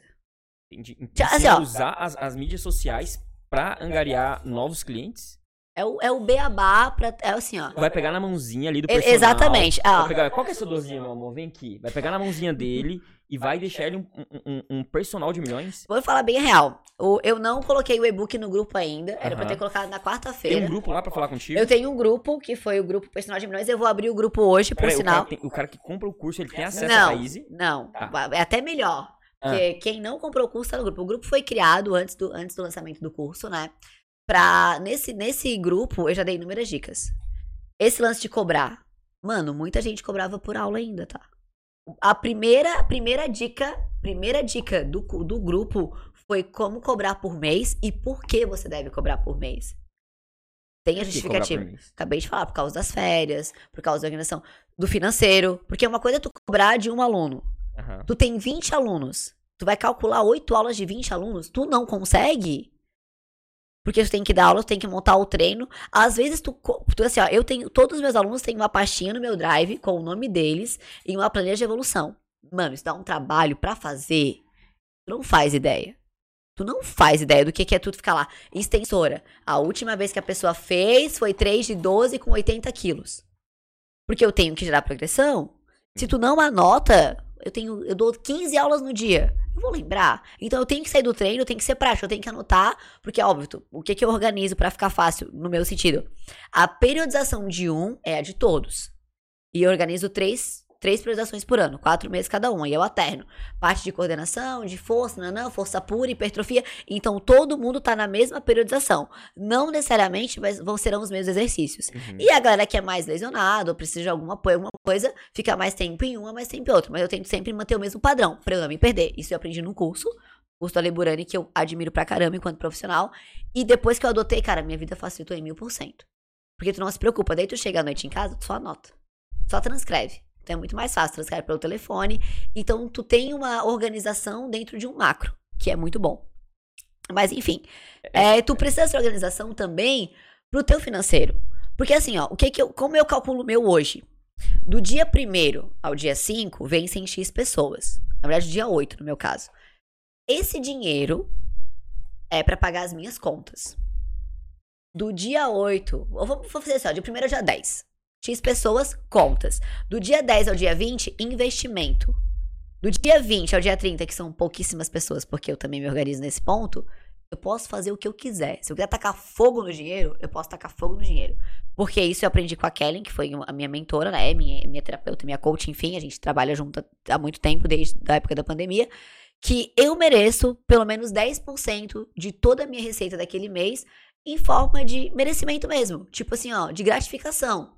Ou você trabalhou, você se dedicou, você abdicou disso, daquilo. É teu. Faz o que tu quiser. Até dez por cento. Eu nunca chego no dez por cento. Eu trabalho na casa dos cinco por cento. Porque eu sou mão de vaca. Isso fica muito, muito claro. Então, assim, como eu falei, se eu quiser tacar fogo no dinheiro, eu vou tacar fogo no dinheiro. Então, do dia primeiro ao dia dez é meu prolabore. Tudo que eu gasto ao longo do mês, as minhas contas fixas. E dentro das contas fixas, eu coloco a minha qualidade de vida. Eu separo ali uma grana pra ir no sushi, pra pedir um japa em casa, pra pedir um hambúrguer. Então tem assim, digamos, sei lá, meu gasto fixo por mês é de oito mil reais. Então do dia primeiro ao dia dez eu tenho que ganhar no mínimo oito mil reais. Eu tenho que pagar todas as minhas contas. Aí do dia dez ao dia vinte, digamos que eu invista dez mil reais. Então eu tenho que ganhar dez mil reais pra investir esse dinheiro. E do dia vinte ao dia trinta eu quero torrar lá dois mil reais. Posso gastar com roupa, com sapato, posso comer o dinheiro, dar pro mendigo, fazer o que eu quiser. E ali eu tenho, tipo, o meu... O que tu tá rindo, cara? Tu riu, tu dá pro mendigo, né? Pô, não dá, cara. Alguém mandou o Pedro embora, pelo amor de Deus? Alguém, alguém, por favor. Por favor, retire esse... O dinheiro, Pedro. O dinheiro, cara. Se controla. Não dá, gente. Não dá, não dá, viu? Não dá. Eu só... Então, assim, ali eu vou ter o meu giro total, não sei o que e tal. Então, tá organizado dessa forma. Só que se eu não tenho essa organização, eu não consigo fazer planejamentos futuros. Eu não consigo assim, ó, porra, não. Eu acho que eu tô investindo pouco. Eu quero investir mais. Aí eu tenho duas opções. Eu posso aumentar o meu faturamento do dia dez ao dia vinte. Preciso arrumar alunos que me paguem nesse período. Pode ser consultoria online, pode ser treino presencial. Eu vou ver o que, que eu comporto na minha agenda, sem perder qualidade de atendimento, porque isso é muito importante. Ah, ganhe cem alunos. Você sabe cuidar de cem alunos? Não, cuidando de dez. Como é que você vai cuidar de cem alunos? Por isso que eu bato muito assim, ó. Ah, vende, vende, vende, é script de vendas. Mano, você não sabe o que você vai fazer com, uma, com tanta gente. Como é que você vai ter tanta gente? Como é que você vai... O que você vai fazer com o dinheiro de tanta gente também? É, ou eu posso diminuir os meus custos mensais pra, tipo, sobrar de oito, eu posso baixar pra seis, que vai sobrar dois, vai investir dez, eu vou investir doze. Só que eu só consigo fazer isso se eu vejo os números ali. Eu brinco muito que teve um mês que eu gastei mais de mil reais em iFood. Eu falei assim, caralho, mano. Como é que eu gastei tanto em iFood? Sendo que eu tinha mar marmita pronta em casa, Tipo, eu comecei a pensar assim, cara, de bobeirinha. Ai, eu mereço comer um sushi hoje, noventa reais. Eu mereço, ah, cem reais, sabe? sabe? Tipo, e aí quando eu olhei a fatura, eu falei, mano, eu gastei tudo isso de iFood, cara, com comida em casa. E aí tu se toca, e o que que tu faz na hora? Pergunta se no outro mês não gastou metade do valor ou até menos. Se não apagou o aplicativo durante um tempo. Então, assim, tu, tu, a, olhar um número te traz pra realidade. Porque a gente não tem... Eu conheço inúmeras pessoas que não olham fatura de cartão de crédito. Hã? É, eu sei que tu não olha a tua fatura. Entendeu? Às vezes tem uma cobrança... Cara, negociação. Isso eu aprendi no Instagram, tá? Negociar a conta de telefone a cada três meses. Eu sempre faço isso. Eu perco meia hora. Mas eu ganhei pelo menos trinta reais. trinta reais em um ano dá trezentos e sessenta. Investe trezentos e sessenta em um ano pra ver quanto você ganha. Com, uma, com, com um investimento de trinta minutos. Porque ah, um mês veio oitenta, um mês aí já veio noventa, aí veio noventa e três, aí você vai pagando, vai pagando, vai pagando. E daí você vai deixando aumentar. Você não liga pra, ó, eu vou cancelar meu plano. Ah, mas porque assim, cara, eu tô pagando demais, arrumei uma operadora que me cobra mais barato. Ah, quanto? Tô me cobrando setenta. Tá, te faço por cinquenta, fechado. Vou manter com vocês mais um ano. Entende? É um investimento de tempo que às vezes você pode fazer no domingo, sábado, porque eles atendem vinte e quatro horas. Outra coisa, ter um C N P J te gera muito mais economia. O que eu pago, o que eu pagava de internet há um tempo atrás, é o meu plano hoje para duas contas de telefone móvel e uma conta de internet. Meu telefone, telefone do meu irmão e a internet lá de casa, sai o mesmo valor do que só a internet quando eu fecho pelo C N P J. Então o C N P J te economiza imposto, o C N P J te economiza nas contas é, fixas, tu consegue negociar muita coisa quando tu fecha com empresa, tu tem benefício, até plano de saúde sai mais barato pelo C N P J, independente de você ter tipo credenciados ou tipo funcionários ou não. Então por isso que eu bato no ponto de que assim, ó, as pessoas querem ser grandes, mas elas não estão preparadas para ser grande. Ah, eu quero ganhar vinte mil no mês. Mas você não tá preparado para ganhar vinte mil reais no mês. Aí você passou lá o, o ano de dois mil e vinte e dois ganhando doze mil reais por mês, mas aí teve que declarar imposto de renda a vinte e poucos por cento e perdeu esse dinheiro. E daí, daí, daí não contente, você não faz nada. Você espera passar dois mil e vinte e três e também você não faz nada. Ou você começa a pensar numa forma de sonegar o imposto. Você não, não resolve o problema. E você gera uma, você gera uma bola de neve... de uma forma negativa. Porque você, é o que eu falei, você olha pro céu e fala assim, ó, tchau, sucesso. Não quero você. E isso é muito, isso é muito perigoso. Então, dentro do meu curso, a ideia é justamente essa. Ensinar que você pode sim ir além de um professor de sala, a educação física consegue sim gerar uma, um bom faturamento, porque a gente sai com essa cultura de que educação física não trabalha, educação física não dá dinheiro, mimimi, mimimi. Então... você sai de um C P F, a ideia do curso é o quê? Você chega enquanto C P F e sai C N P J. Você aprende sobre tudo isso que eu falei. Eu peguei tudo que eu errei, tudo que eu acertei durante esse período, uhum, e eu transformei em um curso. Como, tudo em um curso. Como você vai escolher seu nicho? Por que que é importante você ter um nicho? Mano, quem treina todo mundo não treina ninguém. Galera que me conhece, quando fala em lesão, vai na Thaise. Eu já ouvi relatos de assim, ó, cara, eu te procurei porque eu tava no salão de beleza, falei que eu tava com uma dor no ombro e falaram o teu nome, mandaram o teu Instagram. A guria era de Barreiros, eu sou da ilha. Entende? Então assim, ó, às vezes tu tem até um, um alcance que tu não imagina que tu tem esse alcance. E, e isso é muito gratificante, tipo, eu me sinto muito feliz de, de, de ver isso. Assim, ó, eu acho que nem nos meus melhores sonhos, dentro do meu melhor planejamento, que era a Copa do Mundo, uhum, eu imaginei estar hoje onde eu tô, com, com, com tipo... É, o conhecimento que eu tenho, tipo, a confiança que eu tenho das pessoas que me procuram, de estar com uma agenda lotada de uma forma positiva, porque eu aprendi também que agenda lotada não é sinônimo de dinheiro. Não é sinônimo de sucesso. Sucesso é você ter uma agenda lotada ou, ou movimentada e tal, mas você ter qualidade de vida. Você conseguir aproveitar, você conseguir fazer uma viagem, você conseguir tirar férias. Aqui eu aprendi tudo isso, como eu falei, errando, tomando na cabeça. Então, o, o principal viés do meu curso, que eu falo tudo em torno do propósito, é tipo assim, ó, eu não quero que os meus colegas errem o que eu errei. Porque, mano, dói. Dói tu perder dinheiro. Dói, tipo, tu se matar lá e, sabe, assim, ó, tu deixar de estar, às vezes, com a tua família pra estar trabalhando.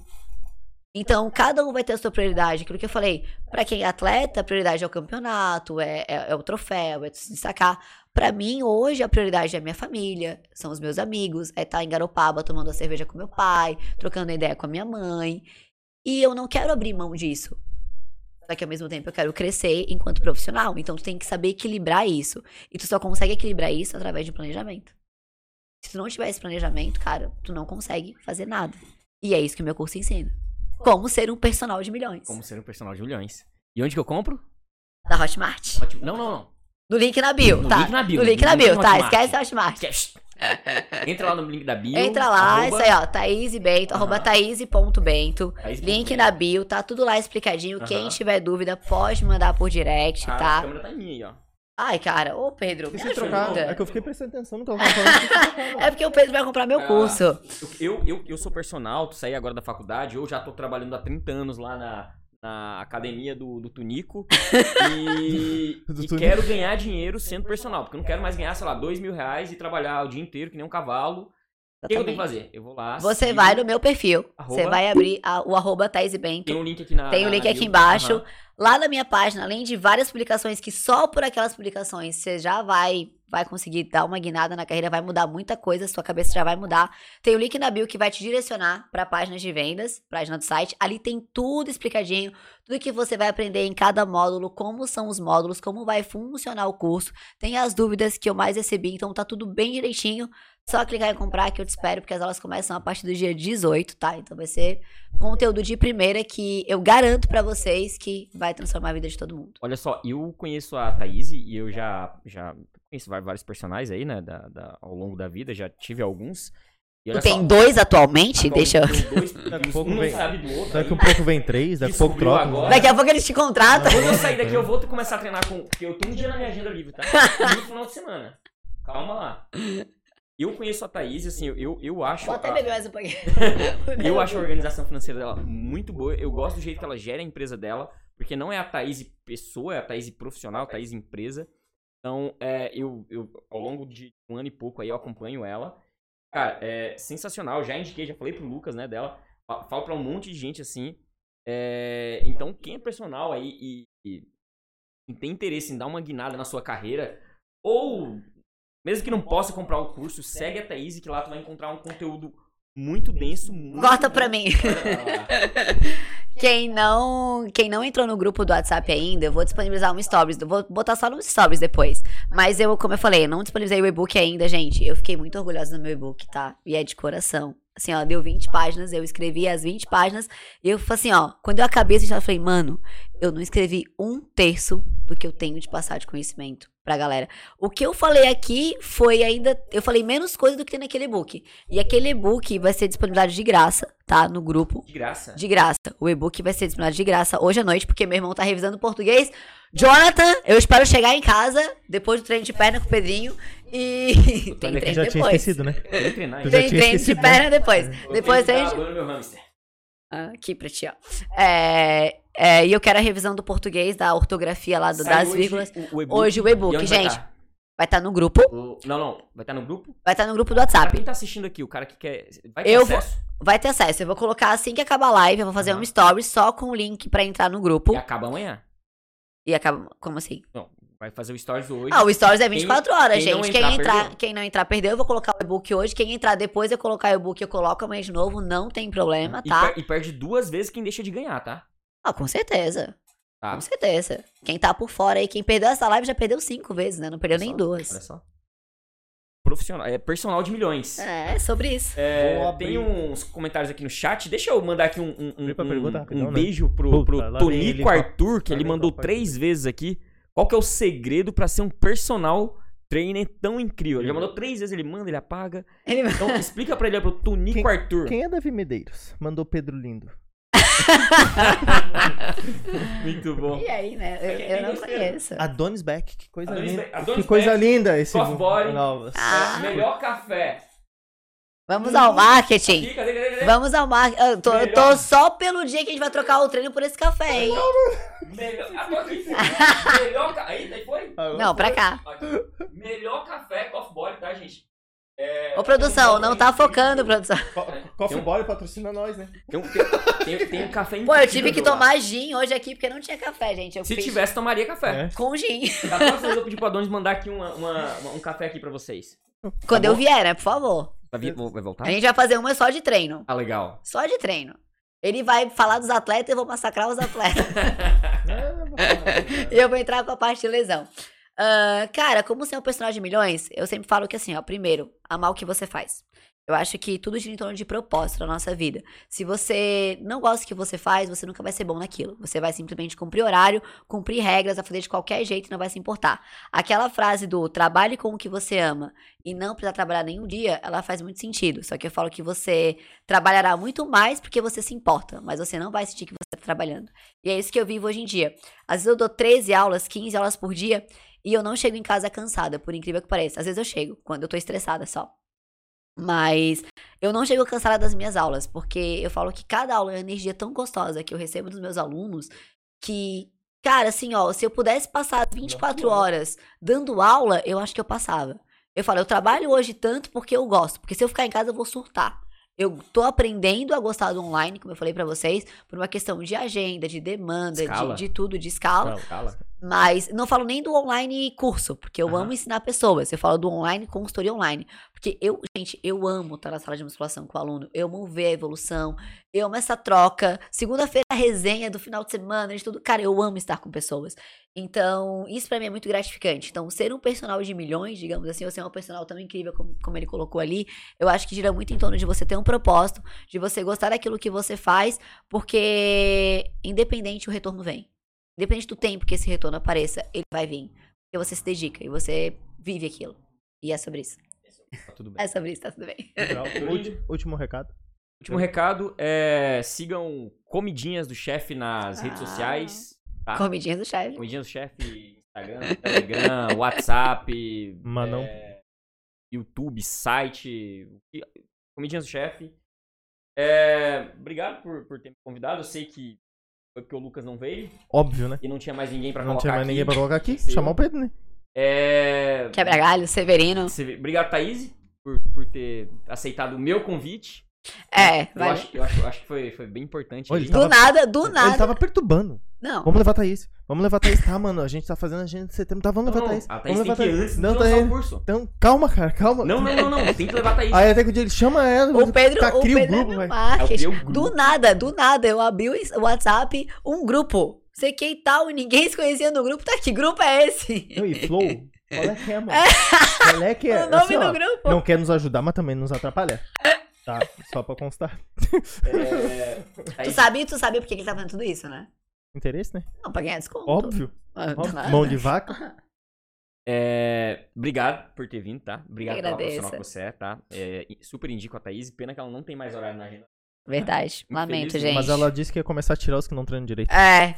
Então fica ligado. É. Eu falei que... O melhor aluno, cara. O melhor, al... o, me... o melhor aluno que treina com mais três personagens na minha conta. O melhor do outro também. Ai, Jesus amado. O melhor de todo mundo. Melhor, melhor do mundo. Melhor, melhor do mundo. É o melhor, o melhor que nós temos. Porra. Aí tu, Thaise, suas considerações finais. De- deixa um beijo aí pra quem te assistiu, pro pessoal que tá te assistindo. É... Deixa eu beijar pra todo mundo. Ó, só cuida- é só cuidado, cuidado com o mendigo. Ô, gente, que pecado, cara. Eu falei do não, dinheiro. O mendigo ainda tá no hype, né? Quer dizer, já ah, tá, então, né? já foi. Já foi, a... já pior foi, que foi, já foi né? Já foi. É, milhões, o mendigo é tudo estratégia. Despeça. Ai, gente, obrigada pela oportunidade de estar aqui, né? Foi muito massa. Vocês são demais os pedrinhos do, do rolê. É, como eu falei, tudo gira em torno de propósito. Então, meu propósito, no primeiro momento, era... Eu sempre brinco, né? Que a missão da minha empresa, é, a visão, na verdade, é revolucionar, transformar a vida das pessoas através da atividade física. E hoje eu trans... Eu troco, na verdade, fugiu a palavra que eu ia falar, eu ia falar uma palavra bonita, mas eu esqueci. É, isso para os profissionais. Eu tenho uma segunda missão, visão também de mundo, que é transformar a vida desses profissionais e mostrar que a educação física, sim, a área de personal trainer principalmente, é uma área que gera um bom faturamento, estrutura a tua carreira, te possibilita liberdade financeira, liberdade de ir e vir, de trabalhar de vários lugares, desde que você se organize. Então, esse também está sendo um propósito em conjunto com área de treinamento para que todo mundo cresça junto. E sem palavras, vocês foram demais. Pedrinho aí que a gente tem muito mais intimidade, a gente troca ideia, conversa toda segunda-feira. Aturo as encrencas que esse menino me traz, mas eu tô muito orgulhosa da evolução dele, como eu falei no começo. Era uma pessoa que não tinha rotina nenhuma, hoje tem rotina, treina, independente se é só comigo, se é, segue é, o que eu falo é, é, engraçado, ou não. É engraçado que o Lucas falou a mesma coisa que ela falou, que tá orgulhoso de ti e tal. Cara, mas é que, gente, é, quem, é que quem não, é que quem, tu conhecia, tu conhecia ele também. Mano, quem vê esse segurando um trapo, né? Pelo amor é. de Deus. Precisa. Tá um pouquinho, tá um pouquinho tu nunca vai voltar pra aquele... Se eu mostrar os áudios que eu tenho aqui... Não, não, não, não. Deixa pra outro podcast. Gente, gente. Então, assim, obrigada por estar aqui numa sexta. Vocês também explicarem, pô, sextou e tal. A gente eu, sabe... eu, eu presto, né? A sexta pra mim é dia de ficar em casa. É... Claro, tu sai na segunda. Tu sai, no, tu sai na terça, tu sai na quarta. Sai... Algum dia eu tenho que ficar em casa. E seja na sexta, né? Eu, como sou do um, grupo um, jovem, cara, um cara que bebe uma garrafa de vodka na segunda-feira tem que ficar em casa na sexta. Dia, não bebo mais. Agora, agora, só agora tu bebe duas. Muito... Não, não bebo mais. Parei de beber. Gordura no fígado. Ah, tem os exames, né? É, é os exames dele, cara, os exames dele deram um bom. Não sei como, mas deram um bom. Não, uma gordurinha no fígado. E é sobre isso, cara. A gente tá aqui, eu falo que a principal missão de todo mundo da, da Terra, isso eu aprendi com os meus pais, é ajudar as pessoas. A gente tá aqui pelos outros. Por mais que o mundo hoje em dia esteja cada vez se isolando, as pessoas tentem se isolar um pouco mais, eu falo que a gente precisa do outro pra se emancipar, pra aprender, pra evoluir, independente da experiência que o outro traga. E a gente que trabalha com pessoas na área de treinamento, o próprio Pedro também, que de certa forma tem ali a equipe dele, que tem que gerenciar, que tem que estar junto e tal, a gente tem uma influência muito grande na vida dessas pessoas e que a gente consiga ser uma influência positiva. Eu acho que essa é a principal mensagem. E quem ainda não treina, por favor, galera, vocês são adultos, então não é opcional, é obrigatório. Musculação ela é base para qualquer atividade. É, musculação é base pro teu dia a dia, pro teu trabalho, pra tua qualidade de vida, pro teu envelhecimento, pra tudo. Se você quer viver bem, viver mais, viver melhor, você precisa treinar. É, se você quer ter é, um bom faturamento quanto personal, você precisa fazer meu curso. Então, fechou? É sobre isso. Vamos dar-lhe. Beijo! Fechou, rapaziada. Sextou, vamos junto. Às vinte horas, canal do Pump. Boa.